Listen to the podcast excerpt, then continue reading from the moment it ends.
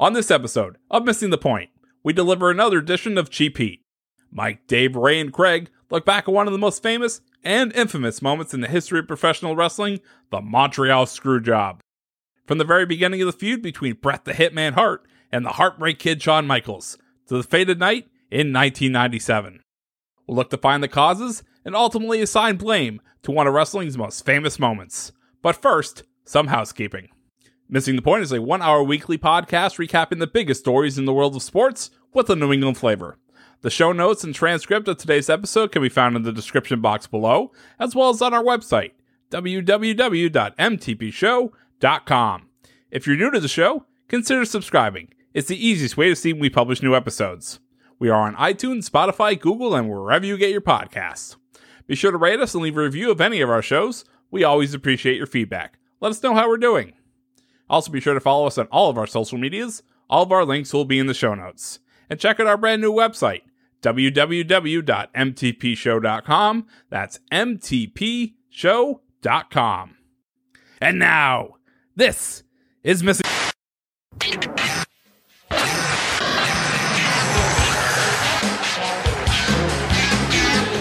Welcome, everyone, to episode two of Cheap Heat. I am your host, Michael Marcangelo, joined as always by Rayshawn Buchanan. And the EP now always comes out for the microphone for this show, Craig D'Alessandro. Damn right. And today, we actually have a surprise guest, someone that is on most of our shows, but you would not peg as a wrestling podcaster what I will say is that the entirety of this show was spawned by Rayshawn Buchanan. In a Slack message two days ago, he sent us a, a little picture that said, Who would you remove? Shawn Michaels, uh, Stone Cold Steve Austin, The Undertaker, The Rock. And this special guest said, Shawn. That man is DK Sizzle, Dave Clarke. And today we are talking about the Montreal Screwjob. We are talking about the rivalry between the Heartbreak Kid, Shawn Michaels, my favorite, and the best there is, the best there was, and the best that there ever will be, DK's favorite, Bret Hart. So, DK, welcome, welcome to Cheap Heat. I'm honored. I, am on. I'm honored. I uh, I've been a fan of this podcast since the very first episode, and uh, and and I, I can't believe I'm finally here talking to the real deal. Um, this crew. I mean, I I'm I feel so lucky that I can come on and defend the honor of uh, uh, Canada's favorite son, my favorite wrestler of all time, Bret the Hitman Hart, and the Hart Foundation. Um, yeah, I'm just I'm really happy to be here, and I, I can't wait to get into it with you guys. Thank you for having me. Yeah, and I, I think you know, for for all of us, we we were planning on doing another show right right around Royal Rumble time. We had just done a Survivor Series show. We touched on the screw job, and it's been 23 years since that that happened. But we are now approaching the 11 year anniversary of when Bret the Hitman Hart made his return to WWE television and made amends with Shawn Michaels. So we just why passed not? the we would we would have just passed the um Screwjob anniversary too, right? That was in November. Yeah, well, Yeah. we so, so we- we touched on on the Survivor Series show, but we didn't like do a, a dedicated show. But leave it to Ray to stir the fucking pot and, and, to bring you out of the woodwork to to just go after my boy Shawn Michaels. So the topic of today's show is going to be the events leading up to the screw job, the actual screw job itself, the aftermath for both uh, competitors and, and even Vince and the company, um, and then I think finally the conclusion of this show, we will say who who's to blame. I will give you a spoiler. I blame Bret. DK blames everybody but Bret. I mean, th- I I blame Vince. If I had to pick one person, I blame Vince. Um, I think that it's tough to peg anyone else with individual responsibility. I think everybody. I think there's a lot of people that had hands in it. I think there's people that um, were bystanders and let it happen that shouldn't have. But if I was gonna bring charges in a court of law uh, or in the squared circle, it would be with Vince McMahon. Okay. Now, with Craig and Rayshawn, we're talking about two of the greatest in ring performers in, in probably wrestling history, right? Bret Hart is a top five in my book. Shawn's number one. I just think he was as an as an as an all around performer. But for you guys, when we're talking about Bret, we're talking about Shawn. Craig, will go to you first. Like, what comes to mind? Uh, as far as technical, as far as storytelling and technical wrestling, you know, for me, it's always been, it's always been Bret Hart and Ric Flair, because those two have been, you know, in my mind's most, you know, been able to tell a story. I don't think those two could do it much more than anyone else. Shawn Michaels could just entertained, and you know, he could still do it now when they get paid billions of dollars to fight in another country. But that's another story for another day. Um, but as far as I, I enjoy the technical aspect of wrestling, and as far as that goes, it's it's Bret and it's Ric Flair, and there you know there are a couple of others, but that's another conversation for another day. We're focusing on Bret Hart right now, and there's no doubt that Bret Hart's been the most one of the most you know entertaining in ring performers in the history of wrestling, not just WWE, WWF, but any of the federation. Yeah, I mean, and that you know that, that's so true. And when I when I think about those two guys, I think about two guys that carried the business in the '90s, right? You know, they were they were part of tag teams, legendary tag teams uh, in in the early '90s. You know, uh, Shawn Michaels has that moment when he, you know, he sweet chin music's, um, you know, um, Marty Jannetty through through Brutus Beefcake's uh, window, and he you know he finally goes solo, um, and then you know uh, Bret Hart breaks apart from the Hart Foundation and goes on a solo run, and just really just has a great run. So, uh, like I said, it, it can't be stated enough. Bret Hart as a technical wrestler probably is the the best. And like Grant, that's that's what that was his his motto. I'm the best there is, the best there was, the best there ever will be.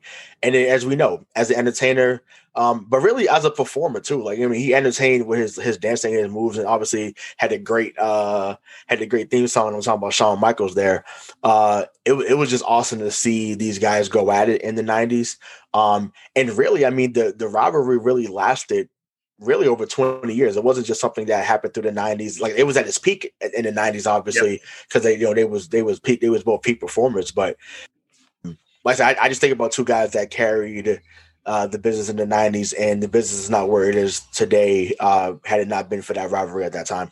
Yeah, I, I mean, if you if you look at it, right, like wrestling in the '80s was Hulk Hogan, Ultimate Warrior, Andre the Giant. It was it was the it for especially for the WWE. The Macho Man, Randy Savage. You know. Yeah, with the exception of a few though, like in, in, in the eighties, especially in the WWF, it was those jacked up six foot six, three hundred pound beef beefcakes, and then you had guys, you know, sprinkled in there like Macho Man, Ricky Steamboat, that could work Jake Roberts.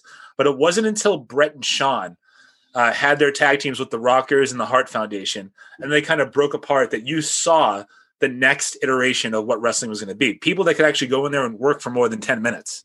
Yeah, and I think you have to give, and uh, you know, obviously we've established my bias for Bret Hart um, right off the bat, but I think you have to give Bret a lot of credit for that transition because in the '80s you had Hulk Hogan essentially carry wrestling. You know, I mean, a lot of those guys that you just mentioned do deserve credit, but Hulk Hogan was the face of the, of, of the federation for the entire decade, pretty much. And when the steroid scandal hit, um, and McMahon, you know, as we all know, became dangerously close to going under. You know, like that that it almost ruined him. Um, if it wasn't for kind of bad litigation and kind of sketchy doctor's notes, um, we the WWF as we know it wouldn't be here.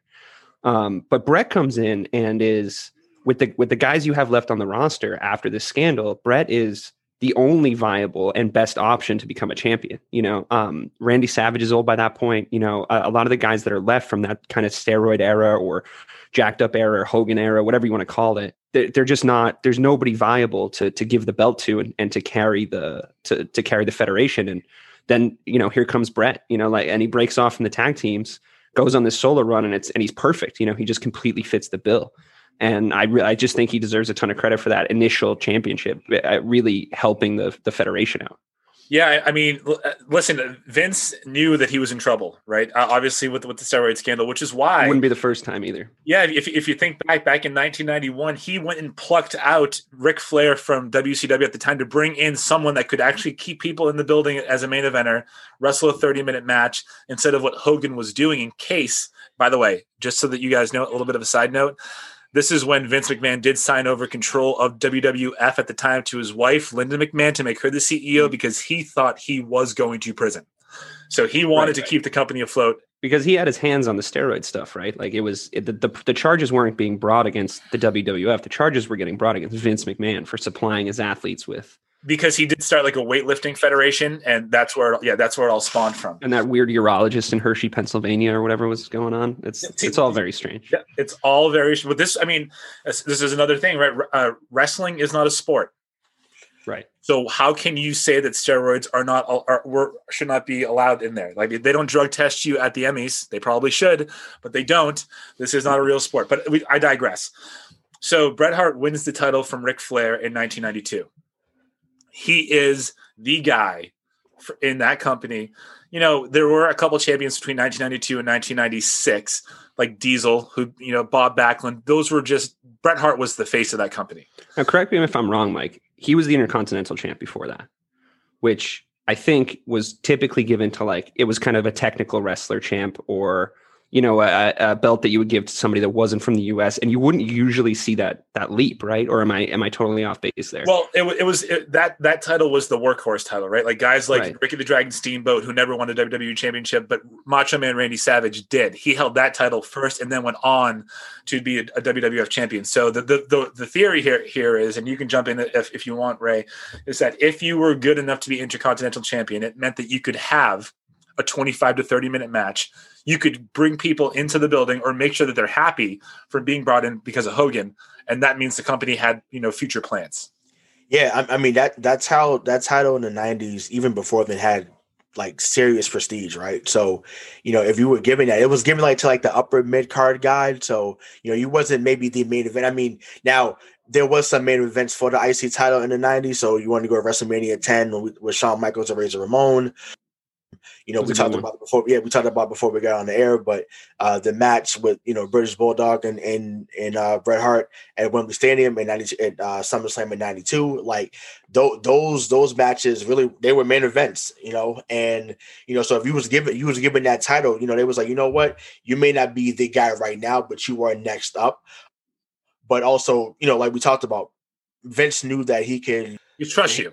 Yeah, he, he, yeah, exactly. He could trust you, right? He, he could he could trust Bret um, and he knew that Bret wasn't going to let him down or let the company down. So that's where that stemmed from. And like I said, he he hit on Bret, and it was uh it, it was gold from then on from '92 on.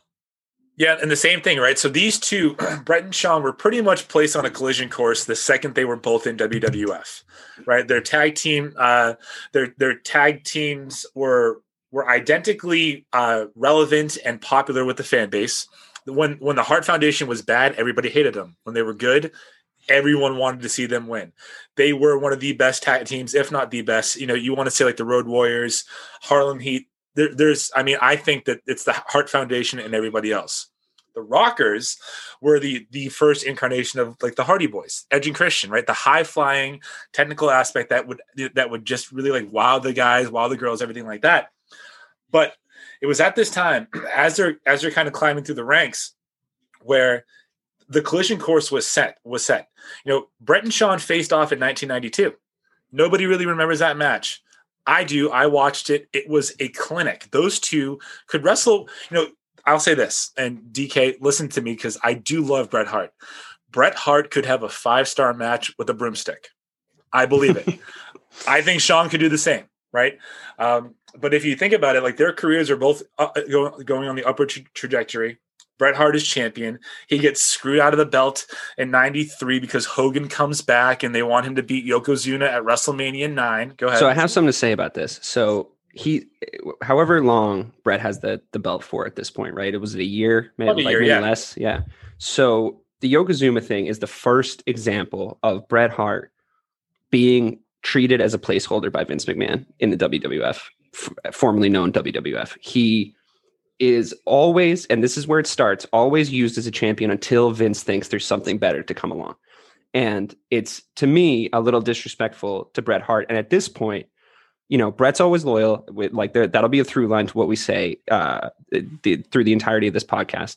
But this is where it starts. There's stories, you know, believe who you want, but there's stories about his interactions, Bret's interactions with Hulk Hogan, you know, uh, Vince McMahon allegedly told Bret that uh, Hulk says he'd never drop the belt to you. You're not fit to lace up his boots. He's only going to drop the belt to Yokozuna. You know, it's uh, he confronts Hogan about this. Vince says, "Oh, you just heard what you want to hear, Bret." That to me is the the very first seed planted by Vince that that says I can treat Bret Hart however I want. This is the it's the month it's the preamble to the Montreal screw job. So it's important, I think, to to to point that out because Hogan still got the clout.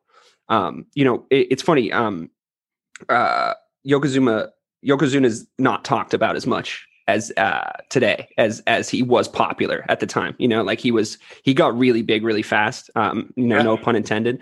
And the the uh, his popularity was undeniable, but the Bret was the champ. You know, like he was the champ for a year, and he should have gotten some sort of respect to try to get that belt drop back to him. Something like that should have happened, or Hogan should have dropped the belt to him. Maybe Yokozuna takes it off him after that. You could have kept that storyline going. It's the first example of him getting skipped over by Vince, and it's certainly not the last. Right, but I think that's how Hogan was at that time. Because even whether it was WWF at the time or WCW, like if Hogan didn't feel that he could draw money with you, then you know you got put on the back burner. And so, I mean, you know, And Bret wasn't Bret yet. I get Right. that. Yeah, exactly. And I think that's what happened. So, I mean, remember, you know, Taker comes in, you know, it's not about Taker, but we talked about it on, on the last on the last episode. But, you know, Taker comes in, you know, it's like, man, this guy's 6'10, 320. Well, that's what he was being billed as. And, you know, he he drops the title the next year to him at at uh at Survivor Series. You know, that's that was his first um his first championship run. So it's like, you know, it, it that's just it just goes back to that. Like, you know, if you're not if, if they don't think you can draw money and they think, you know, and granted, like you said, he Bret was a 6'8, 320 pounds. You know, he was six feet, you know, 234, 240. So, you know, not a small guy by normal stature, but compared to what most of the guys drew money, like he wasn't a warrior. He wasn't, you know, he wasn't Andre the Giant. He wasn't any of those guys. So, you know, Vince for the longest time hasn't, you know, had to put uh put stock in guys that are that small, except Bret and Shawn. And I said it started with those guys. So that's that's what happened. I, I- but did, did his draw in Canada was his draw in Canada big at that point Yeah, No. Like, did he have that kind of pull yet? So, I Well, mean, they they he he was he was definitely bigger. They were a lot of them were bigger overseas than they were in the states, and I think But that's he why wasn't. went- he wasn't Bret Hart in Canada, most popular man in Canada, can like can draw a crowd anywhere he goes. You know what I mean? Like if he's if he's buying tampons at the Walmart, he'll get thirty thousand people watching him. Like, you know, it's not. It's he's not there yet. I get that. No, at this point in time, like like 92, 93, Bret was very, very, very well liked uh, internationally because international fans, wrestling fans, are typically what they call "quote unquote" smarter wrestling fans, right? So they Smarts. always, yeah, they're they're they're smart, right, right. Um, so he was always he was always beloved. I think what what, what we saw there in, in, in WrestleMania nine in 1993 was the uh, just a byproduct of Vince going back to the well one too many times with, with Hogan. He thought he was going to cash in on Hulkamania one more time, and also from Hogan's perspective, Bret isn't Bret.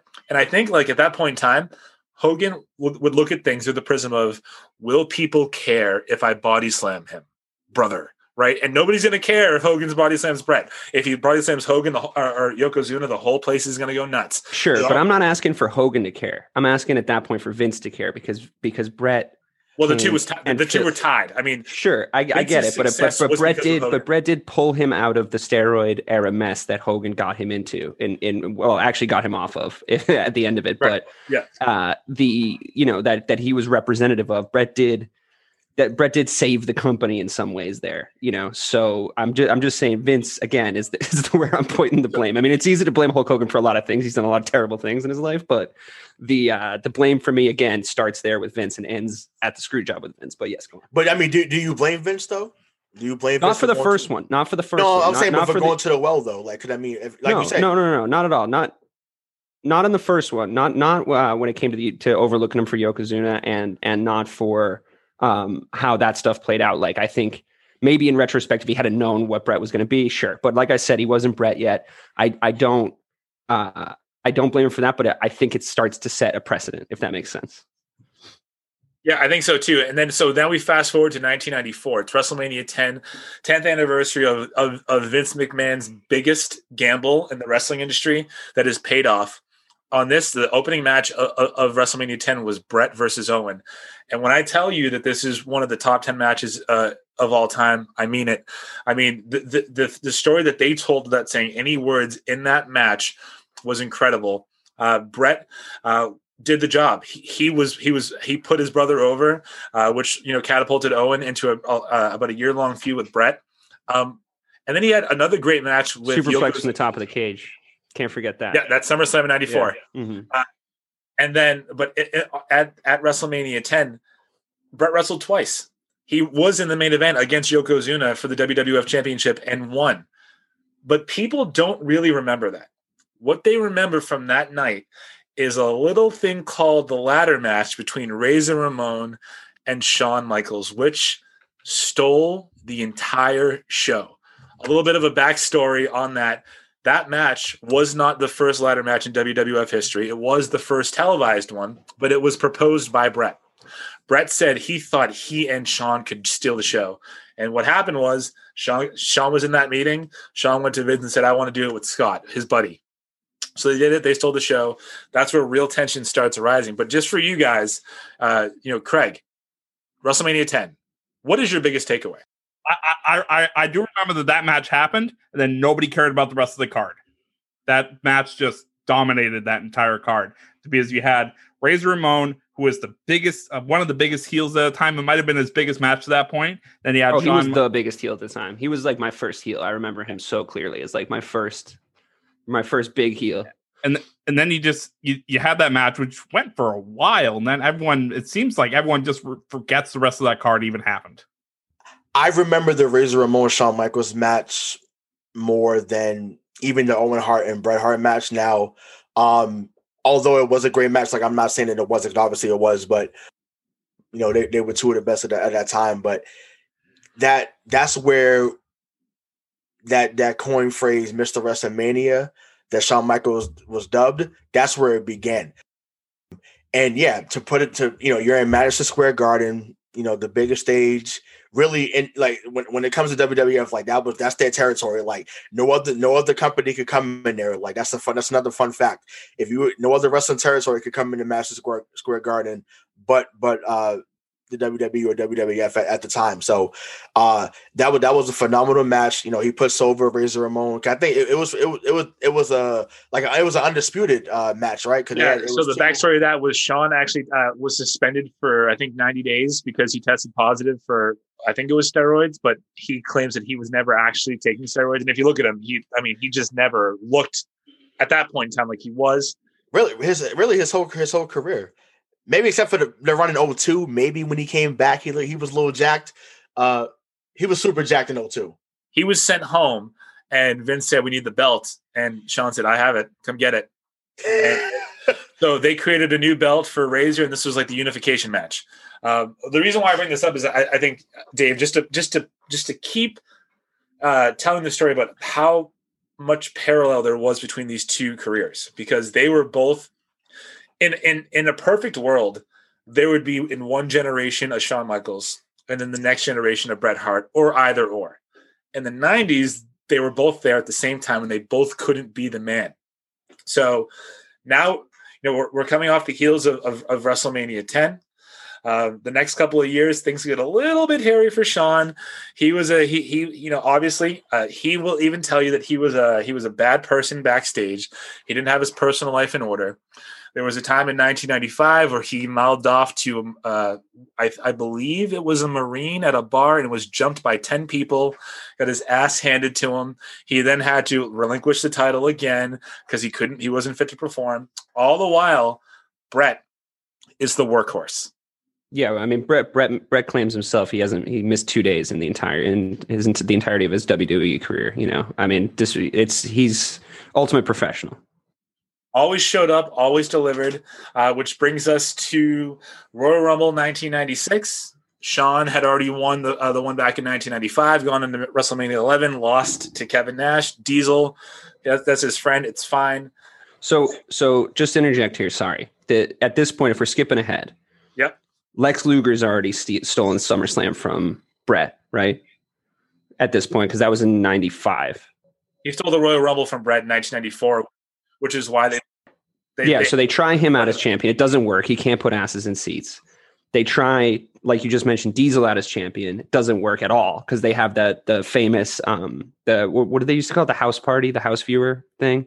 Oh, in that, your house. Like, in your house. In your house thing that that did like the worst numbers of a of a uh, pre-recorded WWF event like of all time. They immediately get Diesel out both times. Both champions don't work out. Who do they go back to? They go back to Bret because he's like Mr. Consistency, like you were just saying. He's a good company man. Uh, you know, and at the start of the 90s, he's a good company man.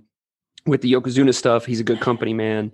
Uh, after Lex Luger turns out to suck, He's a good company man after Diesel turns out to to not be able to sell tickets. And that then brings us uh, up to date. I just do want to skip that stuff because it, it's important for Bret's resume. I think They were so desperate to make Le- Lex Luger work. it seemed was- to me that they were desperate to make anyone but Bret work. That's that's how I view it. That they that they did never put the belt on Lex. No, They Did they they not? No. Well, well, but that see, I'll tell you why it was confused in my head. I'll tell you why it was confused in my head because Bret Hart is Mr. SummerSlam. So if he loses at a SummerSlam or at a Royal Rumble, that feels almost worse to me than than a than a, a WWF Championship. Just it, Hey, so you you know what it was with Lex Luger though, like because now we, we already talked about Hulk Hogan going away and not being that guy, and you know he's we're trying to figure out what's going to be next. They were looking to make Lex Luger the next Hulk Hogan. Yep. That that was the problem. The Lex Express. Yeah, the, yeah, Lex Express had the you know the tour bus, and he's wearing the red, white, and blue. they sent him all around the country. That's right. yeah, Yeah. yeah, you know, so it was just like, you know, he, he just didn't have the personality or he, he couldn't draw the people in like uh But that year, like that year you know? that they're they're doing that with Lex Luger, Bret Hart's working away and gets feud of the year with Jerry Lawler, and that's the best storyline of that year. You know, like that's the, that's the best thing that, that we see all year. So it's like you know you can keep skipping him, you can keep looking him over, but he's your best option still. You know, because like like you said, Shawn's out of the picture by his own uh, decisions at that point. So right and and, that, and I think that's that sets up for what happens for WrestleMania 12. So Yep. So great segue, Ray. So uh, uh, Shawn Michaels wins his comeback match in the 1996 Royal Rumble. He he goes on and he they're they're going to then. th- this is a story that we all wanted to see. It was uh, Shawn Michaels against Bret Hart. Both of them were baby faces. They're good guys. So what the, what the WWE did here uh, in in the lead up, they made Shawn look like John Claude Van Damme. I mean, if you if you go back and you and you look at some of the video clips, he was doing upside down uh, upside down push ups. He was, I mean, he was just doing everything. And they sent a, a, a film crew up to uh, up to Calgary to to show Bret training, but he had just had, I, I think, like meniscus surgery. So they they they got a clip of him running, and he was running in the winter. He wasn't running fast. He looked like an old man. They had video clips of him swimming. He can't swim. He admitted that, and so he felt like they. Bret felt like Wait, they the- did it. They did like Rocky montages, right? Like Yeah. that was, Oh, was- that was the big so thing. Like they they, were Shawn trying to running yeah. up the bleachers. Like I said, doing the upside down put. It was it was unbelievable. Mhm. So Bret feels like WWF is pushing Shawn at his at his expense, and he felt disrespected by the way that he was being presented. This uh, this was the first of what was supposed to be three matches. Behind the scenes, Bret agreed to drop the belt and help launch Shawn, with the understanding that this would set up a series of three WrestleMania main events, culminating with uh, Shawn beating him for the second uh, two out of three times at WrestleMania 14. So this match, 60 minute Iron Man match, had never happened in WWE before. Vince was very, very apprehensive to put an hour long match on a pay per view. Business was not great at this time. Uh, WCW uh, was really just, they weren't kicking their ass yet, but they were getting all the stars. They already had Luger, they already had Hogan, they already had Sting, uh, Ric Flair. Literally, the list goes on. Did the did the um did the champ did the championship steal happen uh with the women's champ yet? Yep. So in 1995, ninety five, right? Yeah, So in, in 1995, uh, Alundra Blayze def- defected to WCW, showed threw the belt in the trash as Medusa Yeah. on live television. This is very important. I'm glad that you brought it up, Dave. Uh, on live television, on a live Nitro, she said that this title was meaningless and dropped the WWF Championship into the trash can. That's an important little tidbit to hang on to I knew uh, it was going to come up. So once we get once we get to the screw job. But uh, I want to just say WrestleMania 12 Iron Man match. Those two put on.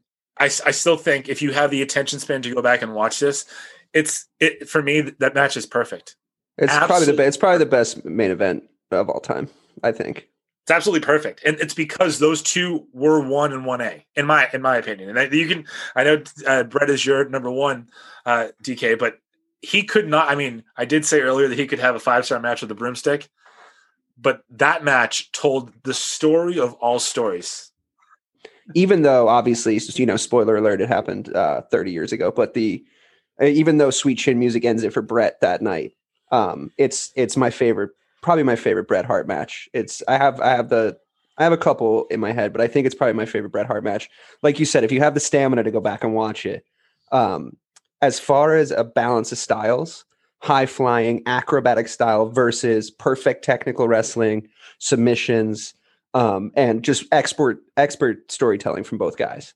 So if you if you do have the the patience to go back and watch it, if you were if you wanted to get somebody into uh the, the into wrestling, into um eh, WrestleManias, into anything like that, and they have a spare hour, that's the match I would show them.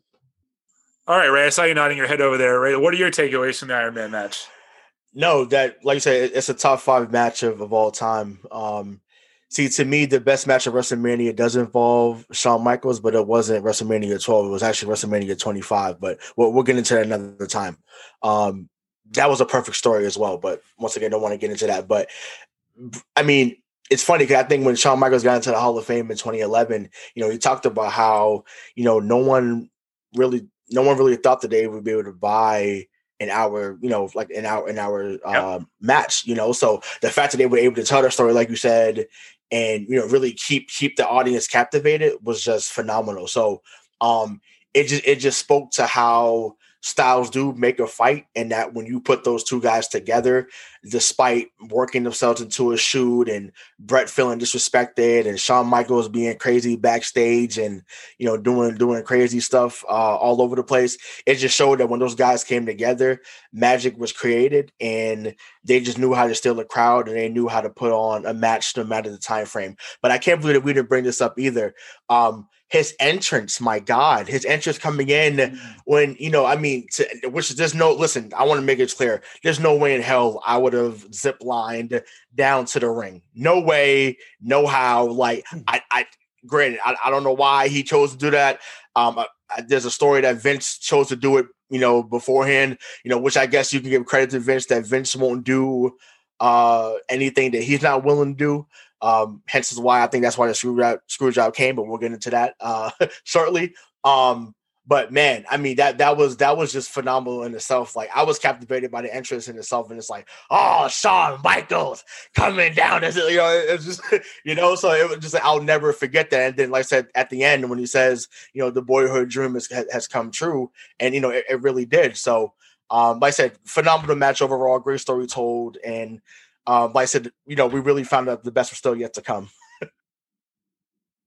the face off at the start, like it had the heat of a of a you know Muhammad Ali, George Foreman, um, Rumble in the Jungle boxing match. Like they're they're facing off.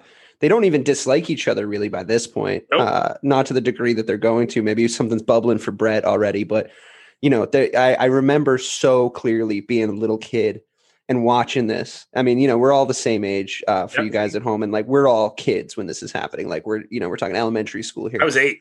Uh, yeah, I was, I was seven, I think, and I, I remember, I remember their face off so clearly. You could feel it. It was electric, it, eh, you know, and and to in in in the sport in the sports entertainment world, um, in in WWF wrestling, to create something that tense um, as their face off before an Iron Man match is so rare and and difficult to do.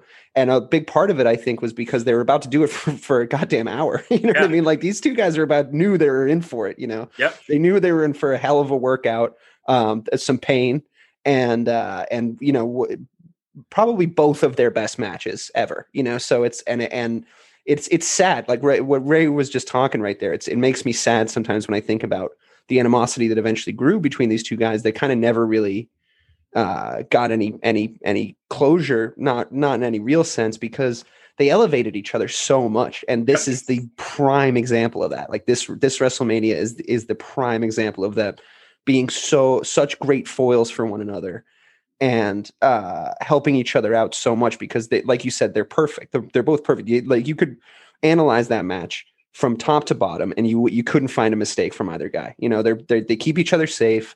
They they pull off every single move, and like Ray was saying, they tell the story. So it's like right. it's amazing. I think the best part about that match for me is that now nowadays, if you have a, a sixty man or sixty minute Iron Man match, like the the ending is like five to four. That was one nothing, and it went to overtime. It yeah. took 63 minutes or so for one of them to keep their shoulders down for three seconds or longer or to tap out. So that's how you protect the loser in, in, in, a sense like that. It was only it was only for three seconds, right? It was one kick, three seconds. and it but it was it was uh, there was a timer, right? Am I am I remembering this correctly? So there was, was so so time expired. So how this match unfolded was time expired while Right. Bret had Shawn in the sharpshooter. that's So right. Bret's, Bret's walking down the aisle with, with the title, and Gorilla Monsoon comes out and says, "This match will now go to sudden death." And within you know three minutes of, of sudden death, Shawn sweet chins him one, two, three, and this is where one of the biggest seeds uh, was actually sown for this rivalry. Shawn can be seen and heard when he has That's the right. title Get him out of my ring. saying, Yeah. "Get him out of my effing ring." Bret heard it. I love it. I love it though. I love it. Get out of my He was ring. saying, "This is I'm, my I'm moment." The man. though. I'm the champ, baby. You know, this is my moment because because uh, uh, you know, and I'm not trying to let Shawn off the hook, but he, you know, maybe he was just excited. I Yeah. mean, I would take I that mean, personally it- too if I was it- Bret Hart, you know, but But you, you should be excited though. That Yeah. that is you know that's that's your first world title run. Like yeah, I want everybody out the ring except me and the ref. Raise my hand. Let let me go and you know. r- he could have been know, a little nicer crazy. about it. I mean, Bret was No. putting him over, you know. It's, Yeah, I mean, I, I I guess, but you know, it's hey, it's, it's a cutthroat business, baby. as we as we'll go on to learn. As, uh, yeah, as, as we, right, as, as we as we find out very quickly. But you know, I mean, for that for that night, yeah. I mean, I'm not gonna lie. I probably would have said something close to that. Like, I'd have been like, "I'm I'm the champ. Like, I am the man." Um, and I, I mean, since I'm so, I'm I'm a jerk when it comes to stuff like that, I probably would have been like, "Now, I'm the best there is. Yeah. the best there was." And the oh my god, can you imagine if Get he said out of my something like ring. that? That rivalry would have accelerated a lot faster than it did, man. That would have been Right. too far. oh, that, that that'd have been beautiful though. I think the goal of any of any wrestling match or moment is to suspend uh, disbelief, right? Is to make everyone at home think this is actually real, like the, the, make you forget that this is all work. Right. I think sometimes that, that does transcend to the athletes in and of themselves. I think Shawn's a dick. I think he was a dick then. I think that was a dick move for him to pull. I think you know before this match, it was understood. Uh, Bret had let everybody know that he's going to take some time off. He had not taken time off in ten years. He was filming a, a, a TV show that was that was canceled. Well, he was gonna he was gonna go. He was gonna leave, and he and Shawn had agreed. You know what? After this match, everyone, the boys already think that we hate each other. Let's keep doing that. Let's just make sure that you and I talk to each other so that we don't so we, won't- we don't not going to cross, cross any lines. lines. Yeah, We don't cross any lines, but let, like let's build this because this is going to be a three-year feud. So Bret storms out and he's gone from March of twenty uh, of 1996 until November of 1996. During that summer off, he signs an unprecedented 20-year, 20 million dollar contract with WWF. Oh wait, hold on a second. Fill me in here because Yep. I thought that the tw- I thought the 20 year 20 million contract and I could be wrong here, but I thought the 20 mi- million 20 year contract was Oh yes, you're right actually, sorry. Because during the time off he goes and he gets an offer from uh WCW. WCW from Ted Yep. Turner's company. He goes back to Vince. He says, "I got an offer from WCW. Can you match it?" Vince says, "No, I can't match that. That's crazy money because it was it was what three million a year for for nine years or or It- it sorry it was- nine it was- million for three years. Three years, Yeah. yeah. Yeah, so that happens, and then um, Vince says no, but then Vince comes back with this bonkers contract with all these kind of rules and stuff. So okay, yes, I'm caught up. Thank you. Yeah, he, so the, the whole premise here from Vince was to make Bret Hart the Babe Ruth of WWF, so that he could always be around, he could always come back, and then he would and he never used leave. those words, right? He said Yes. that to bret Yeah, I want to make you the Babe Ruth. Mhm. Um, so they, they agree, they work out their deal, um, and you know, and the, when this whole thing is going on, one of the things that Bret said is, you know, I think you should work with Steve. He told Shawn that I think you should work with Steve because Steve's a great worker. Shawn said, I'm going to work with Diesel, Razor, Hunter, and the Kid. That's his Shawn- Kliq. That's that Kliq is then That's- established, right? That's the Yeah. Kliq. Uh, little did Shawn know that Razor and Diesel would sign the most lucrative contracts that, uh, you know in wrestling history. The, the the first ever contracts that were guaranteed money at that point um, for lim- for for no date. So they were going to get paid no matter what. And they would go off to WCW. They would then form the NWO over the summer of 1996. Which again, that moment is there's no attitude era without the NWO. There's no guaranteed money without the NWO. Wrestling is not wrestling without that. But Shawn had nobody to work with, right? So he's working with Vader. He's working with Psycho Sid. Bret comes back at He has Survivor issues with Vader too, right? Was that it? Did I make that up? SummerSlam Ev- 96. Everyone had issues with Yeah. Vader. Yeah, Vader wasn't. Yeah, Yeah, yeah. Well- and especially that one guy on the Kuwait interview. Did you did you guys ever see that? Yep. Him, Yeah. and, him and uh, him and Taker. Sorry to do a quick tangent here, but Craig can cut this out later if it's no good. But it's a hilarious video if anyone wants to check it out at home.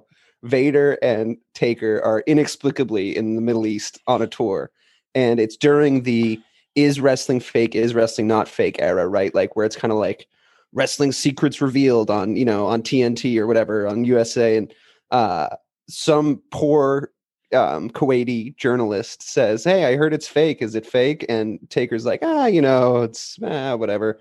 Gives a very diplomatic answer, and then Vader flips the table and picks the guy up by his tie and spends two weeks, I think, in a Kuwaiti jail because of the extradition laws. Because Vader was an absolute hothead. He had his mask on in the interview, which was hilarious. I love that character, by the way. But apparently, apparently nobody nobody really liked working with him. But I mean, he was really good for some good moments. It's moments. because he was it, it- he had he had the the the stigma of being stiff. Like he would Right, actually yeah, hit, right. he was kind of reckless.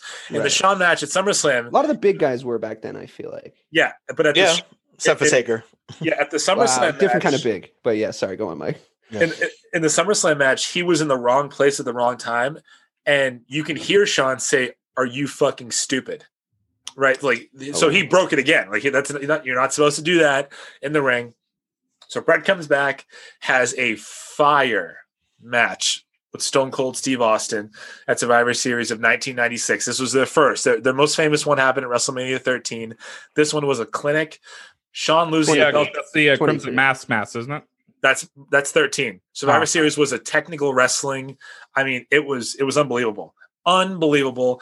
Somehow uh I Austin don't, why don't I remember this this Survivor you Series don't that you're talking you don't about? you, won't so uh, on this Survivor Series Austin lost to Bret but it- he looked like a million dollars. The Rock debuted as Rocky Maivia. This isn't this isn't the oh oh I do remember that yes now I do and they booed him they 96. booed him they booed the Rock Yep. for this was his debut they booed him yes I remember he, this co- now. he Okay, comes out okay. looking like looking like a moron looked with ridiculous his little blue yeah and yeah white yeah, yeah yeah tassels. okay, yeah, it was okay, awful. okay. I'm caught Die up. Rocky Die, all that stuff. And yeah, yeah, right. also it's the most it's the most visceral crowd in the world. It's Madison Square Garden. Those are the smartest of smart fans. the Well, diehard Vince McMahon always fans. said it's it's the yardstick for the WWF Yep. and WWE. It's Yep. it's if if You get uh, over Shawn's there. getting booed at, at Madison Square Garden. If this guy's getting booed, if this guy's getting cheered, that's what we go with. These this is the crowd, right? Like that's always been his yardstick. So So the entire 1996 boyhood dream run by Shawn Michaels, Shawn Michaels hated. He was miserable because he was not the clean cut babyface that they were making him out to be.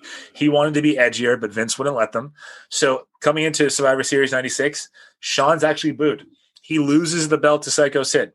Uh, he comes back in, in January of 97, Royal Rumble. He wins his title back, thus setting up Bret versus Shawn number two at WrestleMania 13.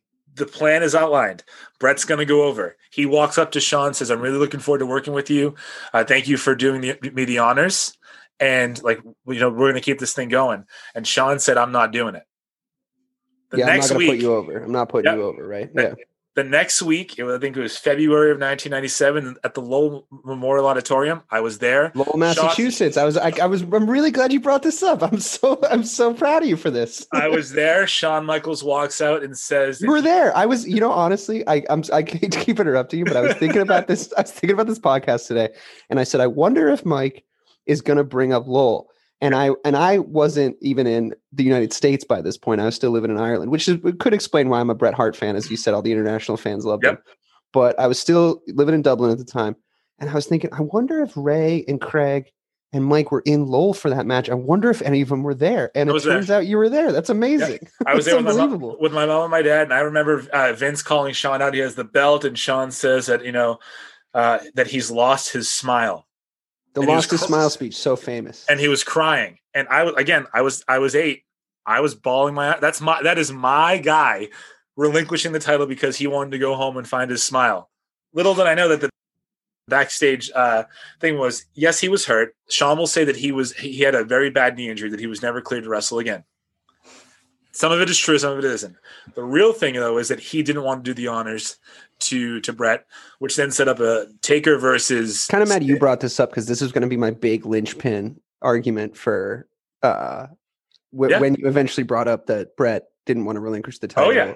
back to Shawn. And you'll remember he said in the I Miss My Smile speech that I watched today in prep for this show. he uh, I've lost my smile speech. He said in that, and it didn't look like Vince saw this coming at all. And he says he didn't see it coming, and I believe him. One of the very few things that comes out of Vince McMahon's mouth that I do believe. He uh, he he lost his smile, all this stuff. He said, "I may never wrestle again," like you just said, because he was saying I need a knee replacement. Yep. But then magically after this, he got a second opinion, and he was cleared to fight in four weeks. Well, You know? Kind of. So that was in February. he came back in May, but in four weeks, he did a backflip off the top rope uh, and landed and started dancing around pretty much right in Bret's face, Sa- Right. saying, like, I'm not really hurt, right? Like, I just didn't want to do it. That set up Psycho Sid versus Taker for the belt. Taker wins, obviously, but the, the real story of this ma- uh, of this of this mania was the thing that Bret did to propel Stone Cold Steve Austin to the stratosphere of professional wrestling. It was a I Quit match refereed by Ken Shamrock, who was the biggest name in the UFC at this point in time. They didn't even know what they were going to do with him. No, you know, they were like, oh, we we got him signed up. Uh, I mean, I guess make him a ref. you know what I mean? Like, they were trying to legitimize this this match and make it feel as real as possible, and I think it worked. the- what, what and the, yeah, totally. And the beginning of the kind of, and you know, as, as you know, and uh, like I'm a big UFC MMA guy, and we haven't had an opportunity to do a ton of UFC preview stuff, but this is the beginning of the of the crossover kind of uh, in the in the meta crossover. You know, the the ideological crossover between the UFC and the WWE. And long before you you young kids at home listening, long before Ronda Rousey makes that transition, Ken Ken Shamrock goes over there. they had just no idea what to do with this guy, and which is what I think you guys were saying, what everybody was saying when Ronda went over there, which is. I, I think it's going to be a Ken Shamrock situation. You know, it's like they're it's a different sport. It's a different set of uh, set of skills. And yeah, Ken was a, a square peg in a round hole over there. But um, th- I, I love that he's the referee.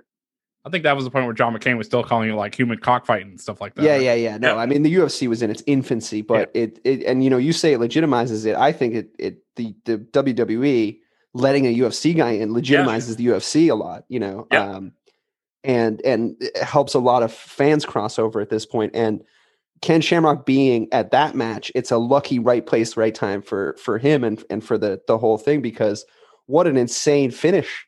You know, that sharpshooter finish. I'll let you keep going on it. But yeah, I just wanted to interject that Ken Shamrock stuff. It's so wild to me when you see his face popping up in the WWF. A little backstory to this is that this is still 1997, right? So this is still PG WWF. Right. but there's not attitude era. They were they were uh, they were told Bret and Steve were told there's no color, meaning no blood. Bret said this match needs blood. Steve didn't want Austin did not want to do it himself. So what Bret did, I don't Well, know. if Au- you noticed Austin wouldn't wouldn't jig himself, right? Like he wouldn't blade not himself. not, ever. not at this point. He he he did he was pretty uncomfortable with it. right. And they and the the WWF claims that they they were in business for themselves that night on this on this blood, Yep. right? Yeah, But it, do- that doesn't make sense to me because if the plot was that he was supposed to pass out from blood loss, that how- wasn't that wasn't. it wasn't. No, Okay. he was supposed he, he was supposed to never give up, like and not tap out to make him look like a badass. But what happened was, uh, Bret said like this match needs color, and there are, there are numerous reports. I, I don't know which one's true that he either hid a razor blade in his gums, in his uh, in his wrist tape, or in his in, or in his boots, and he knew the perfect moment to do it, and that gave us probably the most iconic moment Yeah. in wrestling history is when sure. Austin puts both hands down, reaches up, and the blood just drips down his face, and then he's out cold, and Bret Hart is deemed the winner. So, what do you take? I mean, Ray, DK, like, what are your takeaways from this match? even though it says it uh, in WrestleMania 14, like, oh, like it's it's the Austin era, Stone Cold, Stone Cold. Mm, it wasn't really 14. It really was 13 that really dawned the Austin era. And you know, like I said, we, we could thank, you know, we could thank Bret Hart because you know, obviously, you know, with Stone Cold, you know, his, his iconic moment really was the year before the King of the Ring. You know, when you know he he he uh, goes over against Jake Roberts, and then he comes up there with Michael Hayes from the Fabulous Freebirds. He's like, oh, he's like, you know, talk about your songs and you thump your Bibles, you know, you, and you say your prayers or whatever. But Austin three sixteen says I just whipped your ass, and Yep. you know, it just kind of just just goes, you know, that kind of catapults him from there. Um, and thank God he got rid of that theme, that theme music. My God, but that's all awful. No, that I mean that that match with uh with Bret Hart, it, it just showed that Bret Hart really was intelligent about the business. Um, I know we kind of talked about before getting on here about not having the business savvy um aspect of it all the way down, but just from the wrestling IQ, so to speak, I'm not sure more people had more of a wrestling IQ than Bret Hart. Uh, to know that that match needed blood, to know that Austin was a good worker, and know that Austin could be someone that drew money. Now, Yeah. I don't know if he envisioned if Austin would what he became later on that year and then what he became in 98 and and and uh, so on and so forth but to have that to have that foresight to say you know what i can work with this guy this guy's a hell of a worker um, let's do it like this was phenomenal thinking on Bret Hart's part. And, you know, as a wrestling fan, I say thank you because it catapulted us into one of the greatest eras, if not the greatest era uh, in, in wrestling history. And like what I'll say, uh, DK, before you, you give your thoughts on this match, because we, we do want to get to the screw job here, um, is Austin never beat Bret.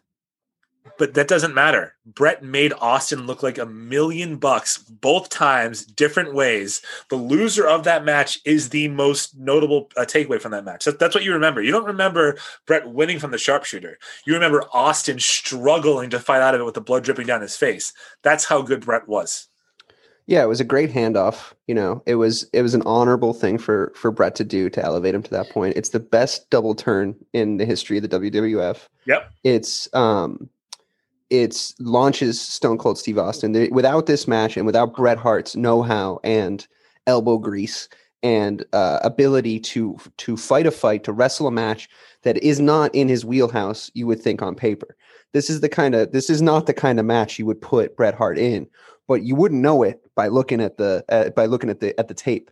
He go, goes in there and puts on such a display, such a selfless display for Stone Cold Steve Austin and creates this iconic moment just completely takes himself out of it like a lot of the criticism that you'll that we'll get into about the screw job and i know we have to get there soon um, is a lot of the criticism from the anti Bret Hart camp is about his ego. You know, Bret thought he was bigger than this. You know, Shawn Michaels is, is on record saying Bret Hart thought he was too big for the for the company. All this stuff.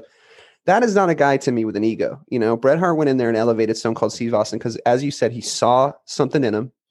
Um, he he knew he was good for the company, and he knew the kind of uh, profile and and storyteller. he Inversely. I would say that he never put him over. So Bret was a mark for Bret.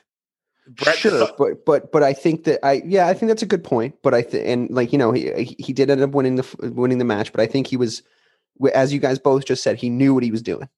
He knew that he was elevating Stone Cold that night, and and I think that I think that that's important. And it you know it's one of the it's one of the bloodiest matches of all time, which is not something you really think of immediately. Bret Hart uh, uh, in bloody matches, you know, I mean.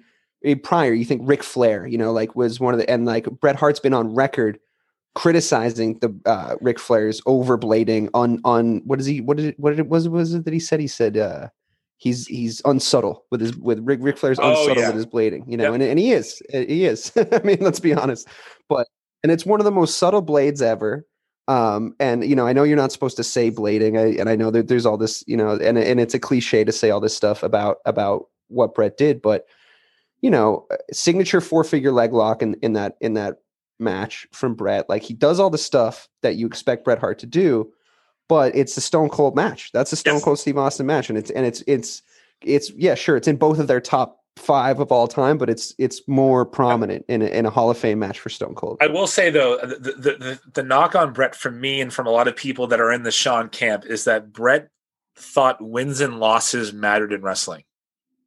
They don't. They don't. It, it is a it is a work.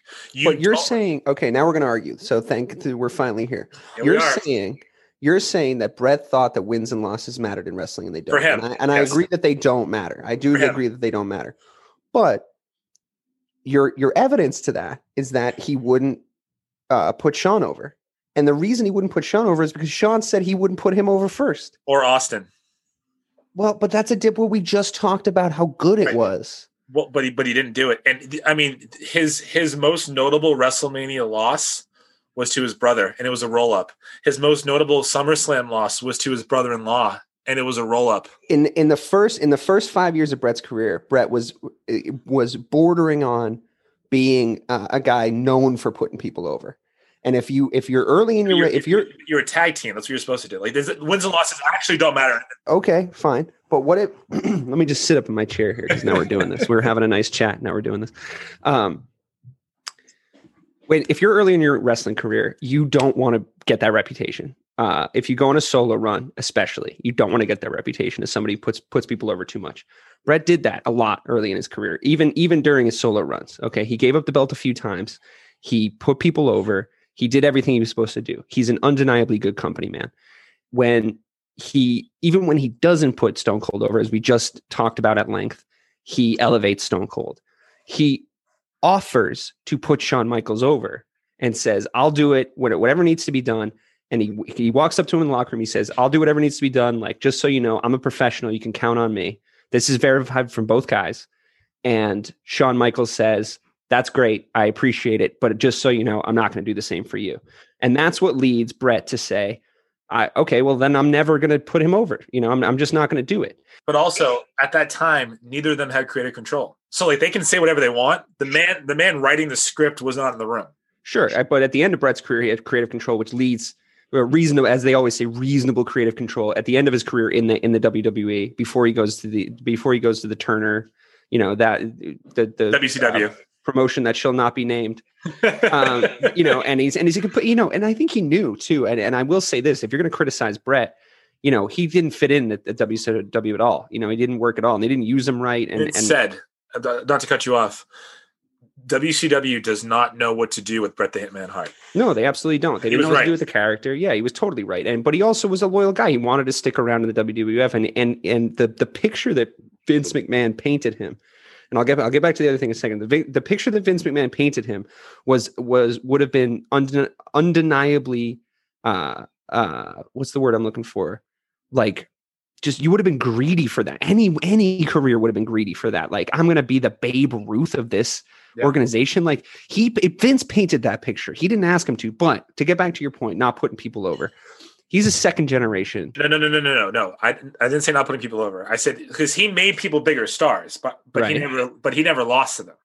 you know what I mean? Like yeah, that's he, genius. That's, when that's he great. yeah, when he was a main of well, that's that's that's a good thing for a heel. Like Ric Flair made baby faces, but never lost to them as a well. Champion. They made him be they made him be a heel at the end. It ruined him. Except in Canada. I mean, he was. I mean, he can't be. He can't be a heel in Canada. Well, the reason they made him a heel, as we all know, I mean, this is we're beating a dead horse here, but the reason they made that he became a heel is because he turned around to the entire American audience and said, "You guys suck." Yep. But the, you know, and he's ne- he's never coming back from that. But what that was Vince's idea. Con- conventional wisdom would dictate that a, that a baby face doesn't make the heel look better by beating them. The heel makes the baby face look better by beating them. A great baby face it makes a great uh, makes a great heel, and a great heel makes a great baby face. One needs the other. One hand washes the other. We all know this. The point is, Bret knew he was never going to be a good heel, and he tried. He tried to a, say he was a fantastic heel. I I mean, he was. You, you think Bret was a good heel? Yeah, I think so, so. I think Bret was mediocre at best on the microphone before 1997 but when they took off the handcuffs and they because he meant it, and, and, they brought back like the, the Hart Foundation, it was like you know what, you know, America like is so far below Canada. I'm not even going to waste my like that. That's what you're supposed to do. People were paying to see him get his ass kicked, and it didn't happen. That's I mean, I, I, don't remember it like that at all. I mean, I, I feel like he, I feel like that was completely antith. I mean, it, it, might be because I'm a Bret Hart homer, but it might be. Eh, but I think that was completely antithetical to his to his message, to the kind of guy he was. It didn't make it it didn't feel authentic to me. It didn't match up with the criticisms he had of Shawn Michaels in the first place, like his legitimate criticisms, not his works, when he was saying, you know, he's doing vulgar stuff in the ring and and you know, why are they cheering for heels now? Like wrestling's changing, like all these comments he was making why when you think about it it was perfect because Bret's character didn't change he painted the picture on the microphone that they abandoned him and all he ever did was was yeah. Bret's character didn't change though. Bret's character didn't change. his character got sold out. You know, the hit the Hitman Hart got sold out by by Vince McMahon because I think was, it's one of the only times I don't know what to do with you. It was lazy. You know, I don't know what to do with you. I guess we'll turn you heel. I think it was. I, I think it's one of the only times in the wrestling business where a baby face turns heel without doing anything drastically different and and it and it, and it did work because he was going against Austin from uh, from pretty much March or April until July, uh, which was the Canadian Stampede pay per view, which was in obviously Calgary, Alberta, Canada. Okay, do the do the do the screw job, and then we'll get into this because because we got it. we have to frame it with the screw job backstory. So do the screw job. When you say the screw job, should, should we just get to it? Yeah, we should just get to it because now we're now we're talking about what like what what happened Okay, because okay, we can so- we can go. I, I want to go back and reference this stuff in my Okay. arguments for the for the screw job. So uh, let's just frame it. I think. Okay, well, now without further ado, let's just get to the Montreal screw job. So, the summer of '97 was filled with uh, with uh, awful, awful, awful promos by both Bret and Shawn to each other that they both said that they would never do. They both did it. There was backstage fights that happened, which brings us to I believe it was September of 1997, where Vince McMahon tells Bret, "Hey, listen, I don't know." If I'm going to be able to pay you what I told you I was going to be able to pay you because we're going to go bankrupt. Turner is kicking our ass. In April, or no, sorry, in September of 1996, it started an 82 week string of, of, of consecutive ratings uh, defeats by WCW Monday Nitro to WWF Raw. And this was a lie. Just you know, I mean, we we we know this now, right? Well, hold Uh, on, you no, guys no, agree no, No, it wasn't a lie. It wasn't- it wasn't then. WCW was really killing them, and like Yeah, I said, They they, were losing they- in the ratings, but but it, it the reason that Vince McMahon wanted to get rid of Bret Hart's contract, you guys know this. I can see it in your faces. No, no, no. The reason he No. the reason he No. wanted to get rid of his contract is because he was planning on going public with the WWF at the time No, that, did, that didn't happen for another two years. for another two years. But he was but they told him that he should get rid of all his long term obligations in order to go public to make him more appetizing to investors. But in 1997, uh, uh, WW, WWF was not was not profitable. It was nine in 1998 is when they went public, right? So they went public a year 99. later. Was it 99?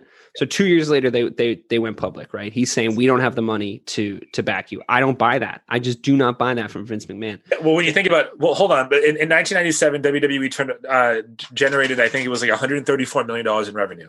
They had 100 and like uh, they had 120 million dollars in in in pay. So they did not make any money. They made like 14 million dollars as a company. In 1998, 1999, they made 530 million dollars. Yeah, the, their revenue was down, but that doesn't mean that they were in they weren't in the red. Well, it was a fa- well, they didn't have any stakeholders. It was just Vince. He did not. There was no. It, that was a family-run company at that point. in Sure, time. but but he knew that that is he knew his plan was to first of all, I think he was mad that he got backed into a corner by Bret with the with the WCW contract. So it was a matter of principle. that he helped negotiate.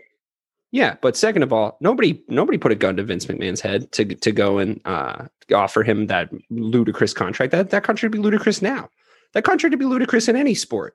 Twenty years, creative creative control, uh, uh, like lower workload. That was part of it, right? Like a, a hundred and ninety days or something. Yeah, 185 days or whatever it was. Um, he he gave he gave him the whole farm, you know, and he was mad about it, you know, and that's not that's not Bret's fault. Like that's he couldn't honor his contract. I don't get like if, if that's now, this is 1997, right? If that's now in any sport, in in in the WWF, whatever, in the Twitter era, every single person is going on Twitter going, "Sorry, Vince." you know, don't give a shit. You're the one who signed you, and, and he went out of his way to give Bret that contract. I, think that's because you know I, think that, contract was a byproduct of, Vince being screwed by by the talent that he created in WWF before. Well, he didn't want to lose another star. Right. He, So he wanted to lock it up. But but you do need to realize 1997, 95, 96, 97 were some of the worst years in the WWF's history. Um, ratings were down. Uh, live attendance was down. Everything was down. It doesn't go. It doesn't really get better until after the screw job. But before we get to that, Vince says, "I can't pay you what, what I want. I think I'm. I think I'm going to have to breach the contract." He helps Bret with uh, Yeah. co- with Mhm. conversations with Eric Bischoff and WCW secure a three year deal for nine million dollars. The last part of Bret's agreement with WWE in his last 30 days is that he has creative control, meaning he does not have to do what he does not have what, what does not want to have to do. Oh, you left one thing out, by the way. When he offered Bret that 20 year contract, he said, and I quote, I'll never give you a reason to ever want to leave. Yep. Right. I just want that on record. He said that right to Bret, you know, and Bret Hart, up until this point, has not done anything shady. He's not gone against his word. He's he's he's been a complete straight shooter. He's been loyal to the company. Just want that established. Up until And never point. hurt anyone in the ring. He's the only wrestler that I know of He's- that he's a- never he's a- caused an injury. technically perfect. He's he's been a good company man. The only criticism you could maybe level at him is that he hasn't, you know, he the win loss thing. Ray, do you agree? No, there's no blemish on his record. He's a mark for himself. Yeah, yeah, he, yeah. He's definitely a big fan of himself. Like he once sure, again, but there's no real blemish on his record no, from a no, no, business no, no. perspective. I mean, like yeah, no, like no. Business wise, no. Um, I mean, like we already talked about. It, I mean, his and my skills were below average, but other than that, no. But from a from a technical standpoint, everything else, no. He was he His was mic skills might have been below average, but his showmanship was good. Yeah, I mean, like, his but like, is- like, is- but like you said, Dave, like until until he got pissed off and like I said, we, you know, they took off the handcuffs. Like, you know, like I said, that that promo that he cut when he was like, everyone's turning a blind eye, Vince, you're turning a blind eye. Like that, that was great because they let him be him, and like I said, he was pissed off because of what. Yeah, He felt it. He meant it. That's not why I loved Bret, though. For me, No, for, oh, for- right, me. right. But I'm, I'm saying, but I, I, I'm saying like part of the part of the character. And this is just with any wrestler. Like part of the character is how you deliver things on the mic, right? So totally, yeah, it's totally. only you can only go so far with your wrestling ability, right? Yeah. And I'm I can argue there's no one that's gotten more out of his wrestling ability than Bret Hart, right? But Mhm. you you you, ha- you have to have both because you have to have something that And he was a lot better in promos when he had the sunglasses and the belt and the jacket, and he could be a little bit quieter. And that was kind of his image. And when he had to do it in the ring, I do agree that he, you know, without anything, any of that stuff on, and that is where it counts, obviously. Like anybody can cut a promo, you get 20 takes on it. But when he had to do it live, I do agree that he, yes, he he was subpar for sure. I think Bret always fell into the category of he was not someone who could talk you into the building. But if you were talking into the building, you saw him wrestle, you'd come back again to see him wrestle. Well, he right? wasn't the advertisement, he was the product. Yeah, yeah. But You know. Shawn could talk you in, and And Andy was the yeah, I agree. I agree. and, and Yeah, he he was and he was and he was a great worker. So the stage has been set. Uh, Bret has creative control. The, the the event is Survivor Series. It's going to be in Montreal, Quebec, Canada. Um, it, the the Ooh, world got wrestling chills. We're, we're here. We're here. the World Wrestling Federation Championship match will be between Shawn Michaels and Bret Hart. 18 months in the making. I mean, this story, they- they literally didn't have to do any promos before. They did, but they shouldn't have because the story told itself, right? We all wanted to see this match. Um, and leading up to it, Vince said to Bret, We're going to have Shawn go over. And Bret said, No. That's not. I'm. I'm. I'm not going to lose to Shawn. And uh, first of all, I'm not going to lose to Shawn. Number one. Number two, I don't want to drop the belt. I don't think that was number one. I, I I hate to quibble with you, but number one was I don't want to lose in Canada. which again, it's a it's a it's a scripted uh, sports entertainment product. So like again, he cares about the wrong things when it's when it's when it's him. He's a mark for himself. Number one. So I, I don't want to lose in Canada. Uh, I don't want to lose to Shawn. Vince said, "Okay, well, what if we get the belt off you before?" He said, "No, because I've been advertised as the champion in Canada. As the Canada." champion in the pay per view, which is fair. So so That's fair. basically, Vince gives all these different options to Bret and to Shawn.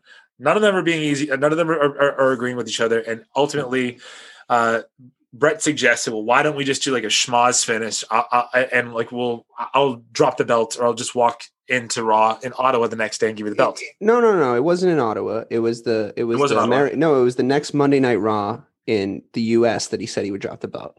It was the hmm. following week, and that that he would he said it was the it was it was the next yeah it was the next Monday Night Raw, and it was I think So- in, in Madison Square Garden, and Vince didn't want to pay the forty grand to tape it or whatever it So was. not the Raw after Survivor Series, but the Raw after the Raw after Survivor I Series. This think so. I, I could be wrong the- about this, and then like you know we agreed beforehand not to not to sit here like and Nope. Google stuff, but Nope. like I think I think it was he agreed to do it because he was.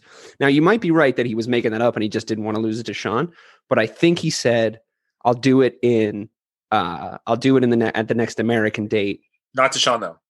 Uh no, it was like to the what was that guy's name? The Bronx Bomber, the the Brooklyn Brawler. What was Oh, that? no, no, no, no, no, no. He was kidding. Okay, so I know what you're talking about. He said he would much rather lose uh, to the Brooklyn Brawler in, in Madison Square. Right, but it was his. It was yeah, but he said he'd go in and drop the belt on that night, just like Shawn had done with But his just fake see- knee injury. Just so you know, uh, the Brooklyn Brawler was a mid card. Or not right, I mid- yeah, exactly. Yeah, He was yeah, the- yeah. He, he was. No, you're right.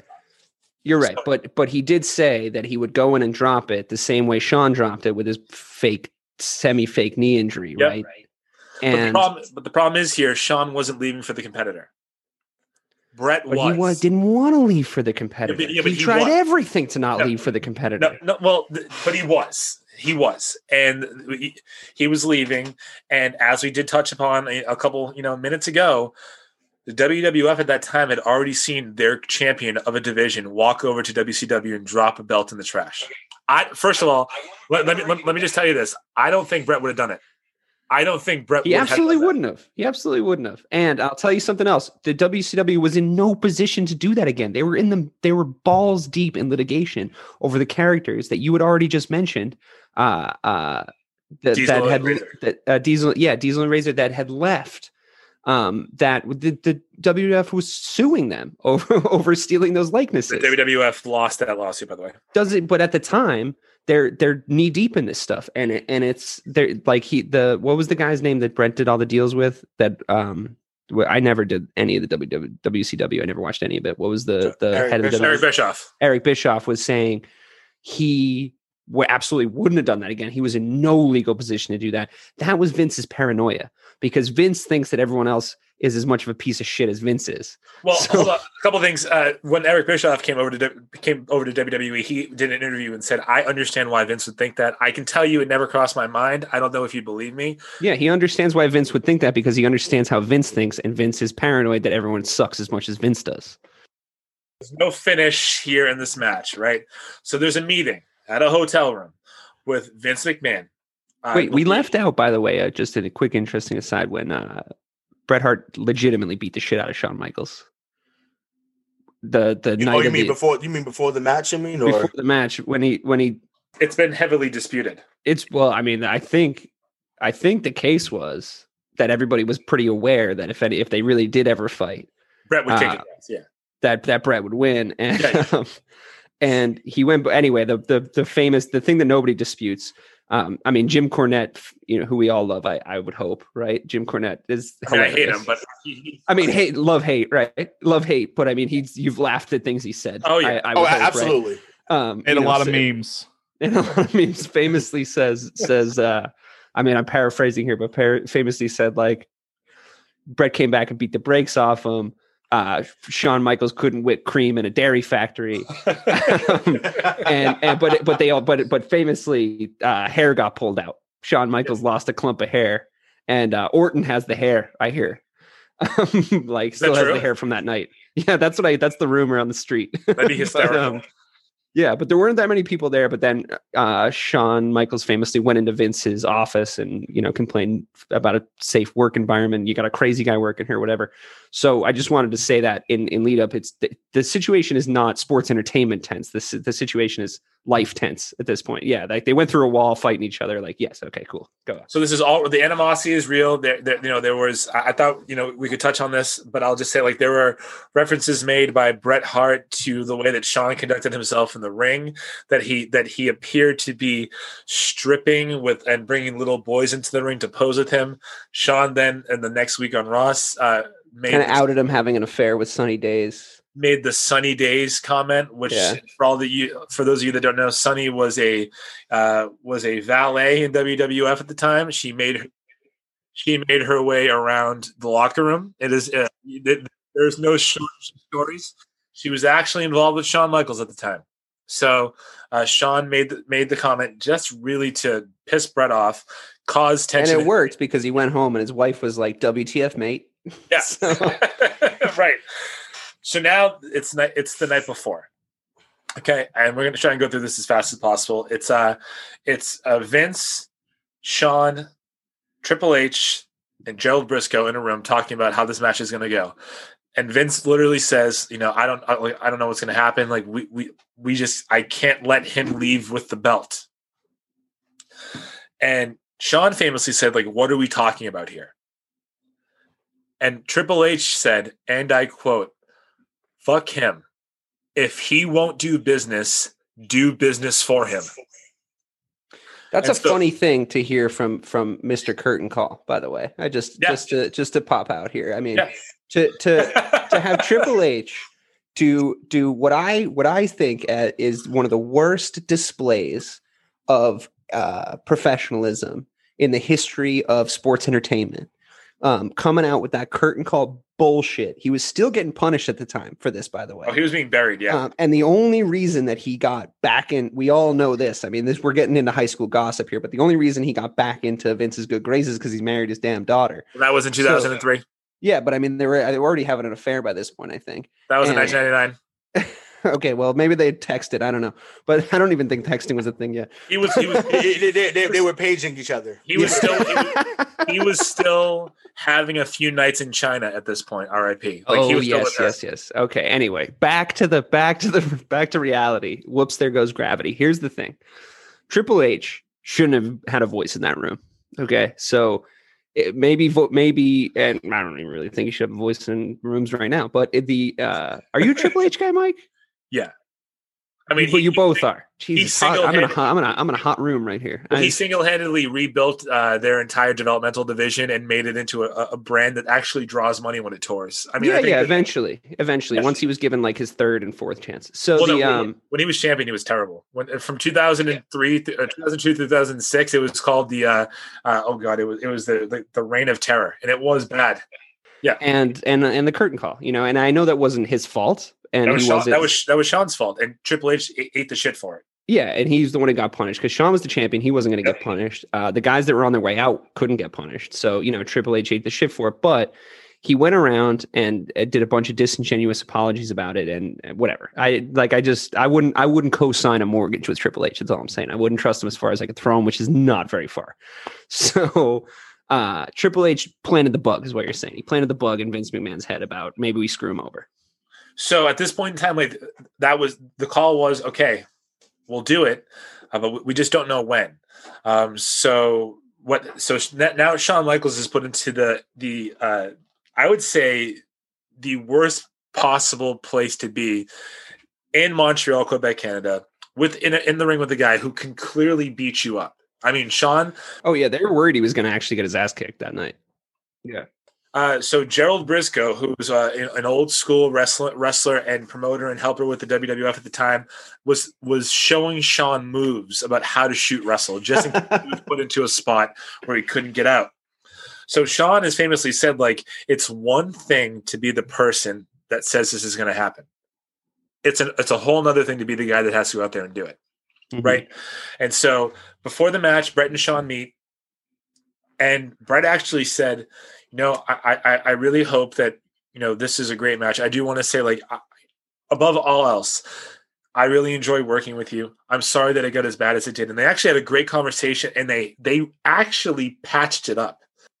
Which is why the famous footage in Wrestling with Shadows, Bret's like, "Come on, man," you know, and Shawn's like, "Absolutely not," which we now know is a lie. But he's like, "Absolutely not." And Bret's like, "I don't believe you," but like, whatever. You know, we had this talk beforehand. Whatever. I'm gonna go take a shower. But yeah, I mean, it's nice. and that could have been the moment that they finally patched it up if it wasn't for Vince McMahon. But whatever. They had this come to Jesus moment and then they went over the match and they, they said, okay, well, you know, about 13 minutes into the match, what's going to happen is Shawn's going to lock me up into the into the sharpshooter. The referee's going to take a bump. DX is going to run down. Then the Heart Foundation is going to run down. It's going to be a double DQ. That was the time in Shawn's head where he said, "That's where we do it. That's where we have the the turn happen. That's where we have the bell ring." He went and back. nobody knew. Nobody knew what was going to happen. You know, like the the guys in the gorilla position didn't know. You know, uh, the guys who were supposed to be doing the cue. If for those at home, uh, the guys sitting behind the curtain, uh, cueing the the surprise wrestlers to come into the gorilla position. That those guys didn't know. The truck didn't know, or I think maybe one guy in the truck maybe knew. Kevin Uh, Kevin Dunn knew. Kevin, yeah, yeah, Kevin. He knew. He's like the- by the way, he's the worst possible human being in, in the history of the wrestling business. But that's, That's a another- whole other podcast. whole thing. Okay, so uh, Earl Hebner is a referee. Earl Hebner is probably the most famous ref- referee in WWF history or wrestling history because of this. Um, and he's pulled. Uh, he's pulled aside by, I believe it was Vince or someone in Gorilla saying, uh, "When Shawn locks it in, call for the bell." So that's it. They But, go but Bret there. had gone to him prior yeah. So Bret and goes said, to "You're not going to screw me, right? Like we're good." I, I, I swear I wouldn't do it. Uh, I love you, but I wouldn't do it, buddy. I promise I wouldn't do it. I'm not going to do it. Then you come out there, and you know he hops out the ring. and I mean, and, and listen, I, I have to give my take on this. We we, t- we talked about this beforehand, and um, and like I said, we talked about how Scott Hall, Scott Hall felt, some others have felt. Um, I just I, I still can't for the life of me understand how do you let him put him in your own finishing move, Bret? How do you let that happen. Don't you can't let that happen. Not in your hometown. Not when you they know you're on the way out. Like, don't come on, man. I have two. Like, I have two arguments for this, and I and I think it's the linchpin of my argument for because what you're saying is what everyone's been saying to Bret for the last thirty years. How could you not have known? How could you not have known what they were going to do? This is why people think it was a it was a work. Especially if you suspected it. Yeah, if you suspected it, if you did, because he did suspect it, because he put a, a wire on himself and went in to talk to Vince beforehand to get to get it all on tape. He, uh, if he if he thought it was a work, or uh, the people that think it was a work think it has to be a work for that reason, because Bret had to have known. He's not an idiot. He's a little bit of an idiot about some stuff, but he's not an idiot about this stuff, right? Like he had to know. Two reasons. I'll tell you the two reasons. Number one, the uh, and this is like not from the internet. This is a genuine DK Sizzle hot take. Uh, not the first one, but the second one. The first one is he was boys with the ref, and the ref said no. He swore on his kids. He swore on his kids that he would that he was not going to uh, call the fight against Bret. And Bret, the the running theme of this is that Bret takes people at their word, and he shouldn't. Uh, number two, and this is the most important one, and this is the thing I've noticed in all my research on on this on the Montreal screw job today. The sharpshooter is not a pin; it's a submission.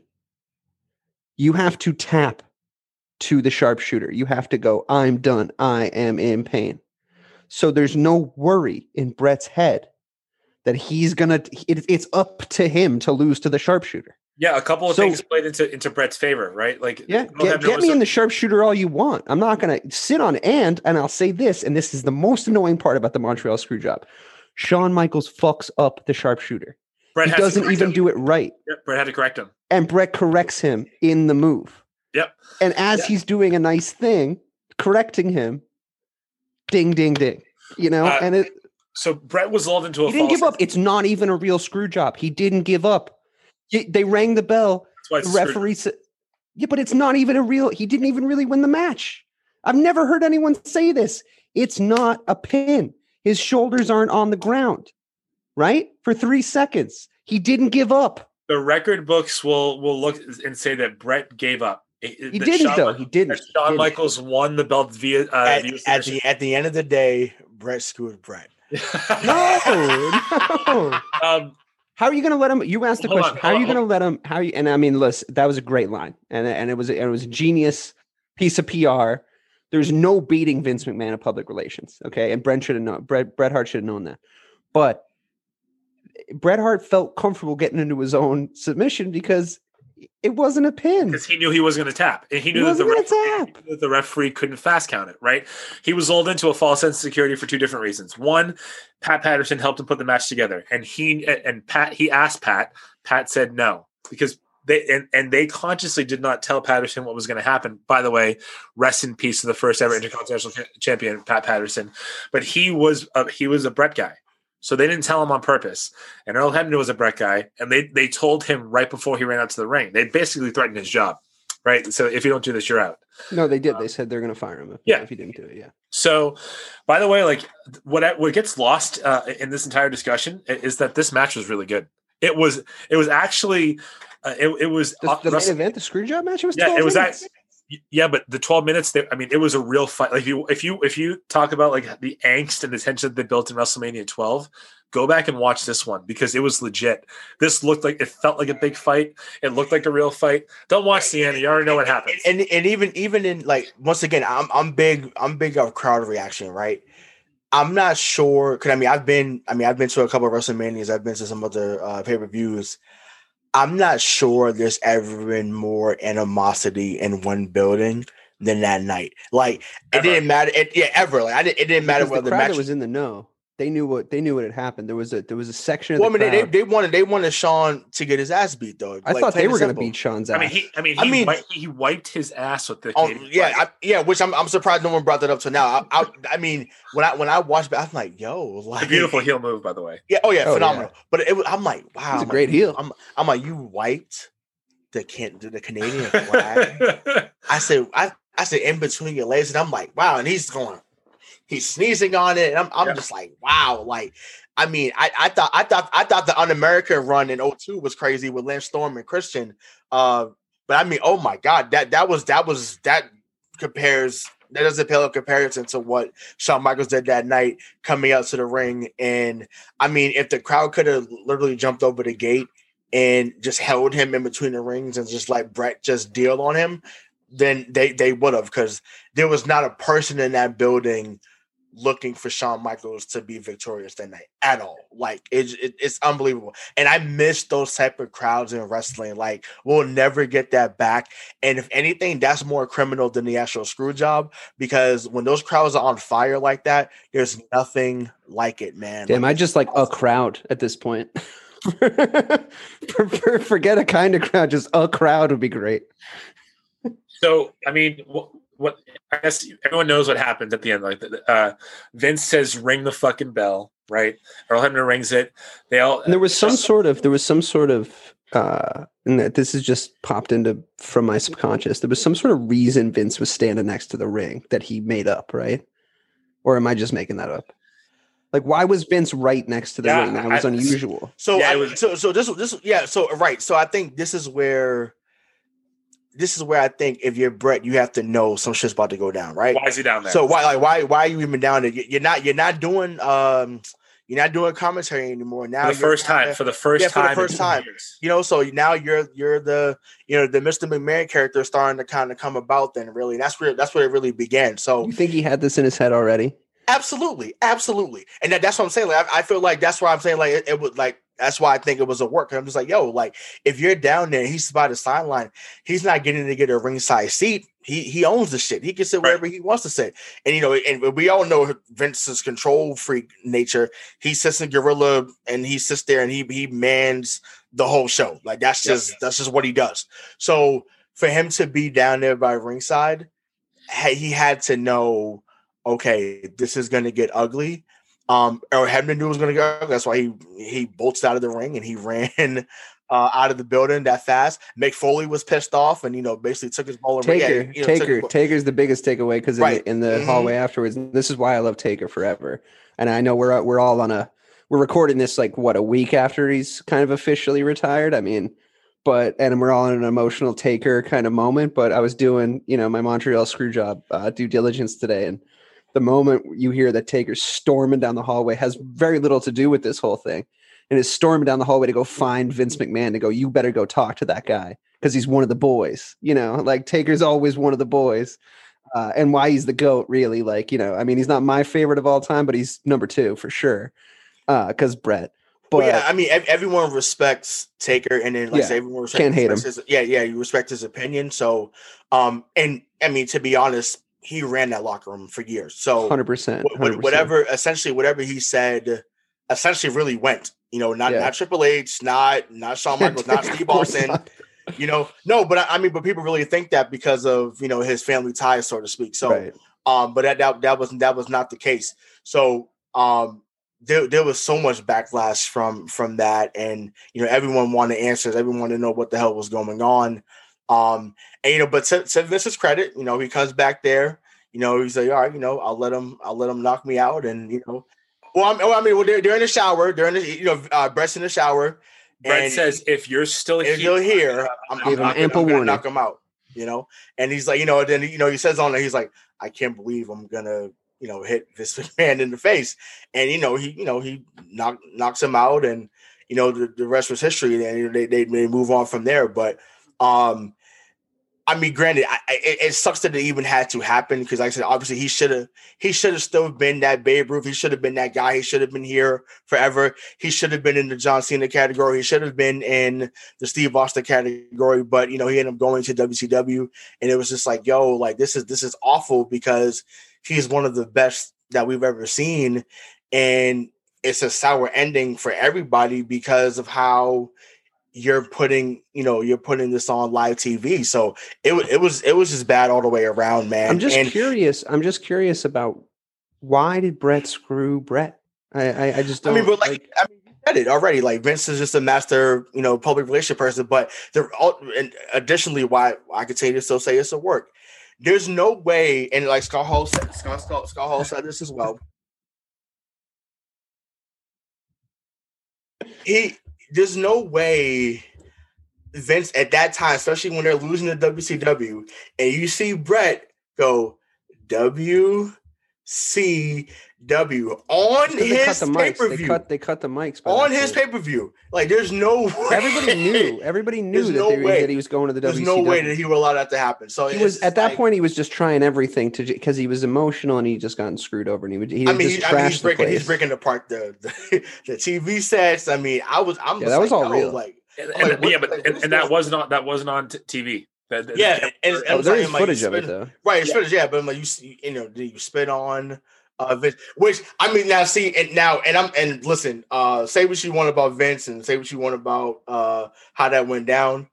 Um, and we saw this in the 05 Royal Rumble when uh, you know, he blew his quads running into the ring because he was mad about the finish. Yep. Um, if if you would spit on that me, was so embarrassing. it, it was hilarious though. But Honestly, I'm- i would I would rather die than get some have somebody spit in my face. You right, but I, let that I would have came into the ring at that moment, and, and I'm sorry at that moment. I, I I'm forget forget that I'm the boss. Forget that I'm Mr. McMahon. You know, I'm I'm Mr. Kennedy McMahon. Damn it! Well, I'm coming in the ring, and we're we're just, we're just gonna go at it. Like if I lose, I lose. Yeah. But we're, we're we're throwing hands at that You moment. can't. You're There's nothing you can do on at that point.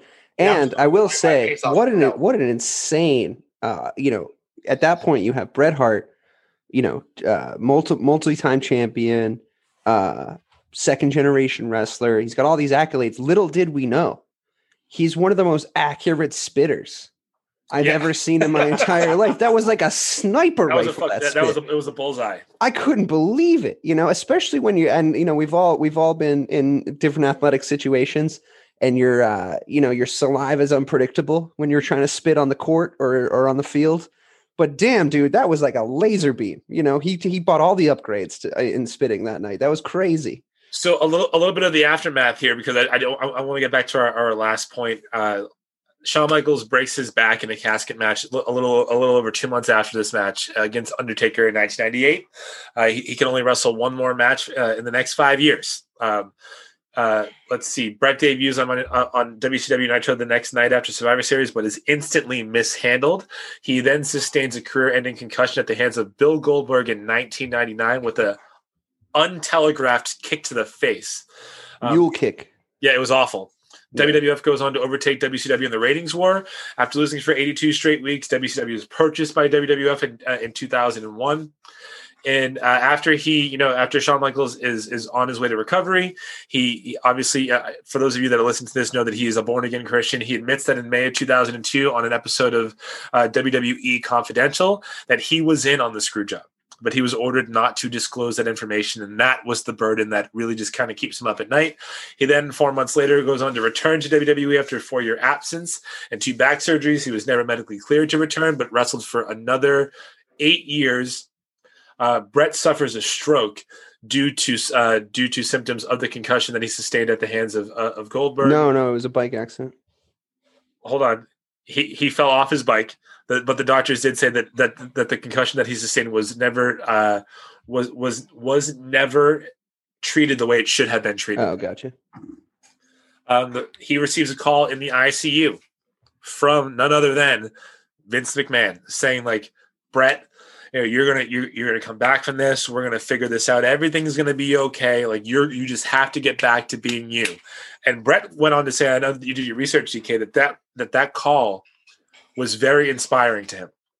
Yeah, because Bret Hart is the kind of guy uh, that wants doesn't want real conflict with the people that he cares about. He also And wants to be loved. Yeah, I mean, you can frame it that way, but he he made true. an effort uh, multiple times, as we discussed on the show with Shawn Michaels, to bury the hatchet, and Shawn wouldn't do it because Shawn was obsessed with Shawn. Um, Shawn thought he should be number one, and didn't matter in what capacity Bret was there. If Bret was ever there, he couldn't be number one. That was, and he wasn't wrong about that. Bret made an effort, even on the night of the screw job, to bury the hatchet with Shawn. Bret doesn't like to be in conflict with people. He's not a grudge holder. He's Canadian, for God's sake. He took Vince's apology with character and grace, like I would expect Bret Hart to. And Vince may not may not have said I'm sorry, but him reaching out was enough for Bret. And and that's that's so for you, what does it say to Vince's character that he did reach out to a guy that had not been under contract in five years, and he really didn't have any? Uh, he had no reason to do it. it's such a strange. He's such a strange guy, man. I mean, he's uh, in in one moment he'll be doing the worst thing you've ever seen, and then in another moment he's the most charitable dude in the world.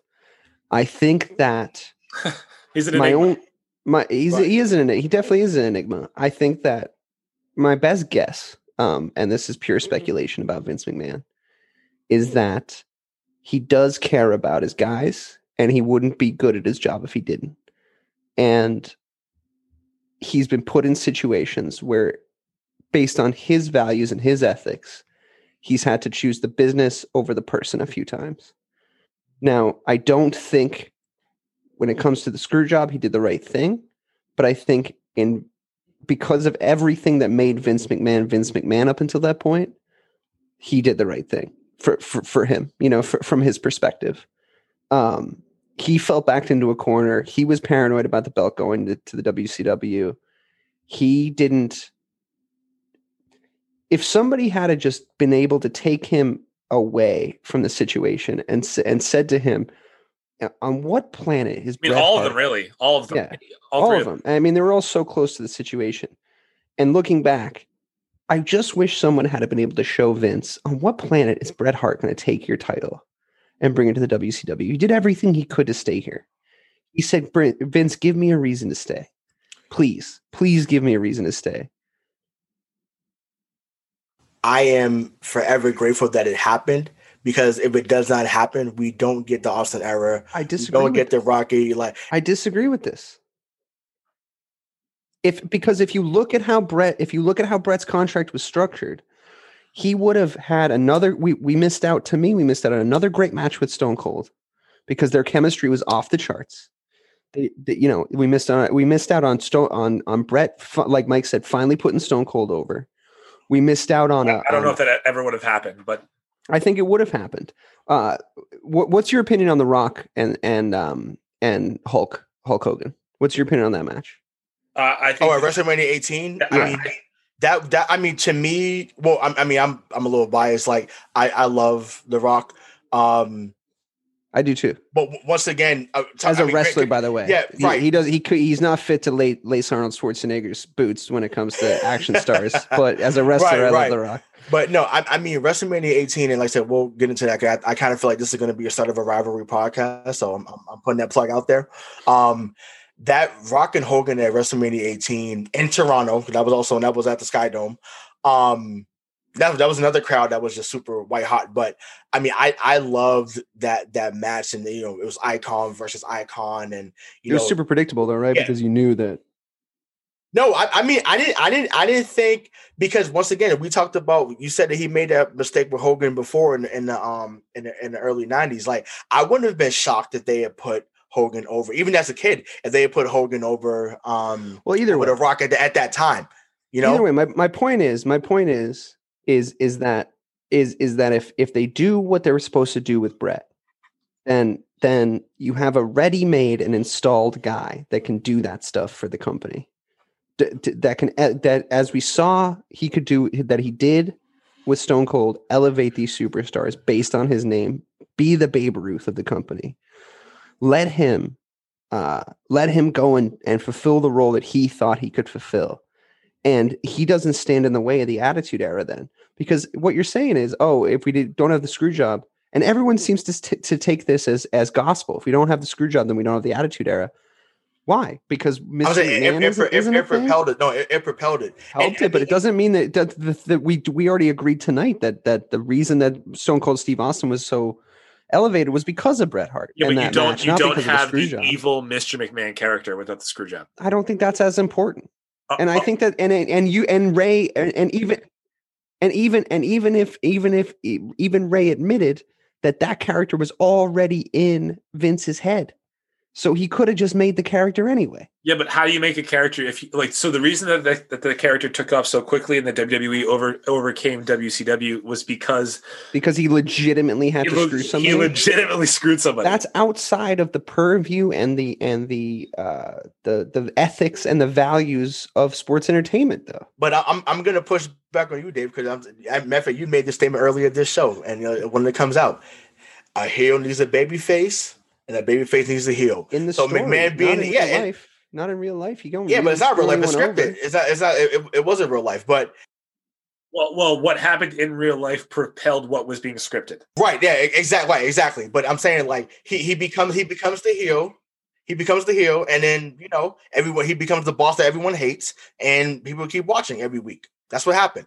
That's exactly what happened. I, that is what happened, but I think I don't think that that that means that they couldn't have done the Attitude Era in a similar way with similar characters, with Bret not getting screwed over. I, I, I think people take it as gospel that it took that screw job to make that happen. I just don't agree with that.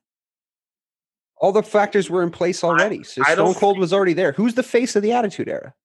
Stone Cold. Stone Cold by Who far. who who made Stone Cold? As we talked earlier, Bret Hart. You know, we missed out on a great match. We, we missed out on the rematch of Stone Cold and Bret, man. Where, Well, you, you where, you where had Bret two of put. I would implore you to go back and watch Survivor Series '96. Also, Bret didn't lose, but what I would say is like but the, we missed out on Bret losing to Stone Cold. That would have been his big loss. That would have been a loss that he could take in his heart. He, I know it. I know it. I know it. the Attitude Era did not need the screw job to happen for uh for for the Attitude Era to take place, but because it happened, it took place sooner. What I'll also say is Bret was not a fan of where wrestling was going, right? So he would have been a staunch uh, uh, rival to actually the product and where it was going. He did not like the the, the, the creative direction. He didn't like all the the He loves Stone Cold's character though. so yeah, but he like it also like he okay, this is another tangent. He he liked Stone Cold, he liked The Rock. Had pretty good judge of character. Okay, the only two people that matter in the Attitude Era. So who Uh? I would say The Undertaker and Degeneration Well, X. but the under, but the Undertaker was already the Undertaker, so that's he wouldn't have had an issue with Taker. Taker could have done whatever he wanted. if Bret doesn't, if if the screw up doesn't happen, there is no Austin. I mean, Austin and Michaels don't face off at Mania. There's no Mike Tyson in it. Mike Tyson isn't aligned with DX, and, and then and then turns on DX at the end of the match to give Austin the belt. That moment when Jr. says in Boston, Massachusetts, was not there, but was able to skip school the next day because my boy lost. The minute that Jim Ross says Stone Cold, Stone Cold, Stone Cold, like that was it. That was it, and it, it Yeah, took but what, but but but the assumption that it would have been worse is is not a correct assumption. I I think that the screw No, not job, not that not that worse. It just when I, I just don't think it may not have been at the height that we would have been different. remember. Yeah, it, it just would have been different. Doesn't mean it would have been Different- different awful. Doesn't mean worse. Yeah, no, I know. I, I agree. I'm just saying. I, I just feel like that's such a nostalgic moment that it's so hard to say. Well, you take that but out it's of there. It's built on the back of an been- ethical dilemma. You know, it's built on the back of a of a screw job. You know, Sure, but and it, it, it, was- it was and it- beautiful. and remember, Bret. you didn't Bret. just no, but you didn't though, and and you didn't you, you didn't just screw over anybody. You you screwed over a guy who from 1992 was the best company man that that you had to offer. He he bailed you out of your Lex Luger I would bullshit. say from 1985, he was the best. Sure. Great. I mean, he bailed he bailed you out of the steroid scandal. He bailed you out of your Lex Luger bullshit. He bailed you out of your diesel bullshit. He bailed you out of uh, uh, Shawn Michaels being a being a, a loony on the road a little. He uh, he did was a- he everything was that was ever he was he did everything that was ever asked of him except the last thing, and that's the the brush we choose to paint him with. Well, well, no, okay, well, that's the brush that we choose to paint him with because he has a history of only of of, really, really thinking that wins and losses matter when he No, his character, Bret the Hitman Hart, can sustain was- a loss. It all it could. No, it could sustain a loss, but Bret the Hitman Hart losing to sh- it wasn't. You're you're making it broad. He, Bret the Hitman Hart shouldn't have lost to Shawn Michaels the, eh, by by that point. At- at the- he should have been able to relinquish the belt. He should. He he's right when he says, "I should have been able to relinquish the belt and leave." He deserved that. He earned it. So, um, a couple things that just just to tie this up. Shawn Michaels got to do it. Shit. it's it's actually well that's another thing so it's actually um so after Bret suffers the stroke, Vince calls him. They do a DVD. They do the Hall of Fame, but Bret, Bret is still nowhere to be seen on WWE television. It's actually WrestleMania 25, Shawn Michaels versus The Undertaker, uh, which is regarded as probably the greatest match in WrestleMania history. Bret is on record of saying that he watched that match and he was so proud of Shawn and of Undertaker that that made him want to come back to the WWE and fix things. So that we fast forward to January 4th, 2010. Bret the Hitman Hart is a special guest host on Monday Night Raw. The first thing he does is call out Shawn Michaels. And they they did not speak to each other backstage. They made it a point to do that. They texted and said, "We'll just do it in the ring," and they both buried the hatchet. It was over. So, what was a 13 year saga at that point? It's now a 23 year saga at this point. Looking back on it, I'm going to say uh, to I, I kind of know your answer, uh, DK. So I want to save you for a second, Ray. Who was at fault for the screw job? I I mean, I'm getting back to a corner, but I mean, I, I, still have to say it was Bret, but only only by default, not because it's because he was leaving the company. So because he was leaving, because there was something that already happened. You know, we talked about it. Vince felt that he was backed into a corner. Now, granted, could he have handled things differently? Sure, but just just in that moment, who could it, who to me deserves the lion's share? Because he was on the way out, because he was someone that was a major part of the business, but you know, couldn't just, you know, it was, as they said, the timed honored tradition that when you leave the business, you drop the belt on the way out. No ifs, ands, buts about it. That simple. You know, if you're the if you're the company guy, then that's what you do. So I, I have to, I have to put that on Bret. I hate that it had to happen to such a great guy, but like I said, we got one of the best evers out of that. So thank you, Bret. But I have to put it on the Hitman Hart. But you're still the best there is, the best there was, the best there ever will be. DK, who who's to blame? Uh, he's not even the top five of blame. It, it goes like this: goes, Vince is number one. Vince is probably also number two. Uh, Triple H is number three.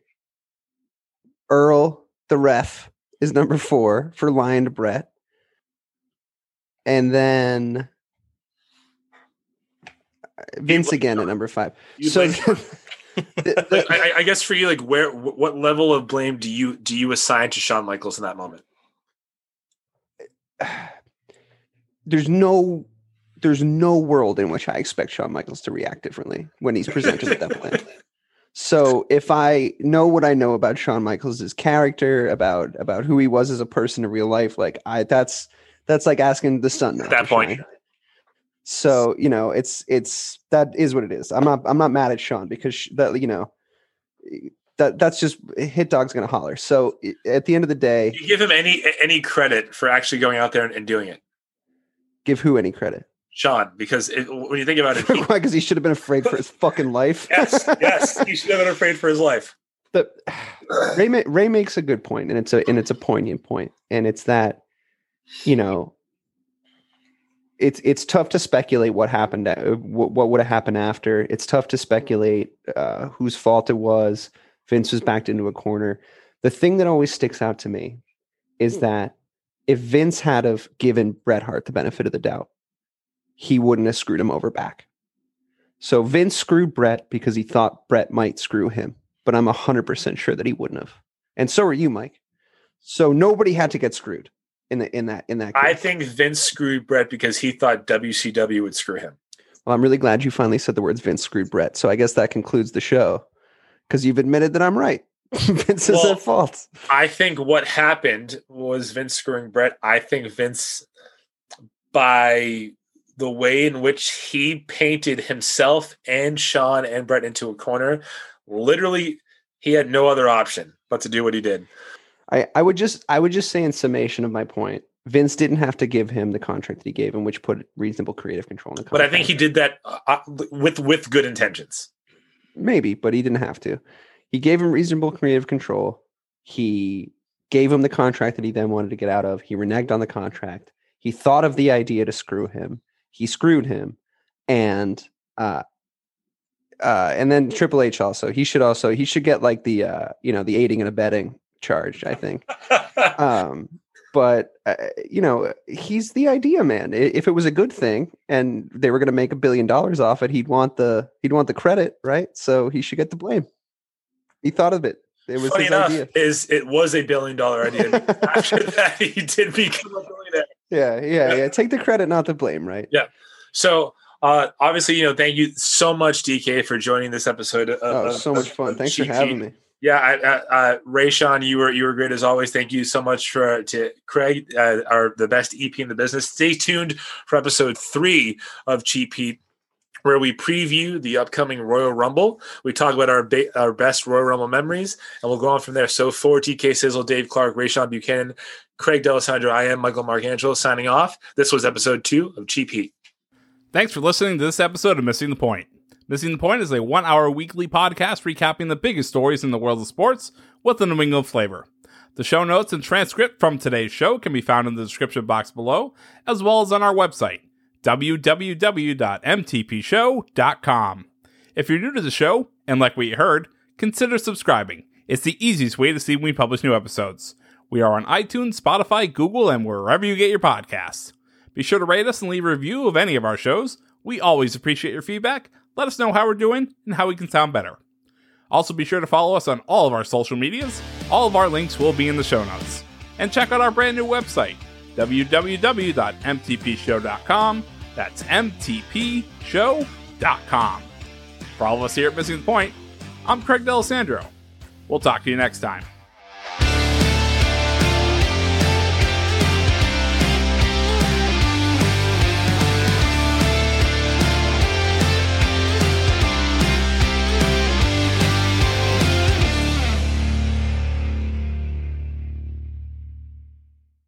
Are you a fan of classic cinema or a young person who wants to discover the best films of all time? Do these legendary movies still hold up? On the Generation Film podcast, two guys who grew up when movies dominated the culture share a great film with a panel of young movie lovers and see how it plays for today's generation. We discuss changes in storytelling styles, representation, The making of each film, its initial reception, and how its meaning has changed over the years. join us as we explore cinema classics across generations on Generation Film.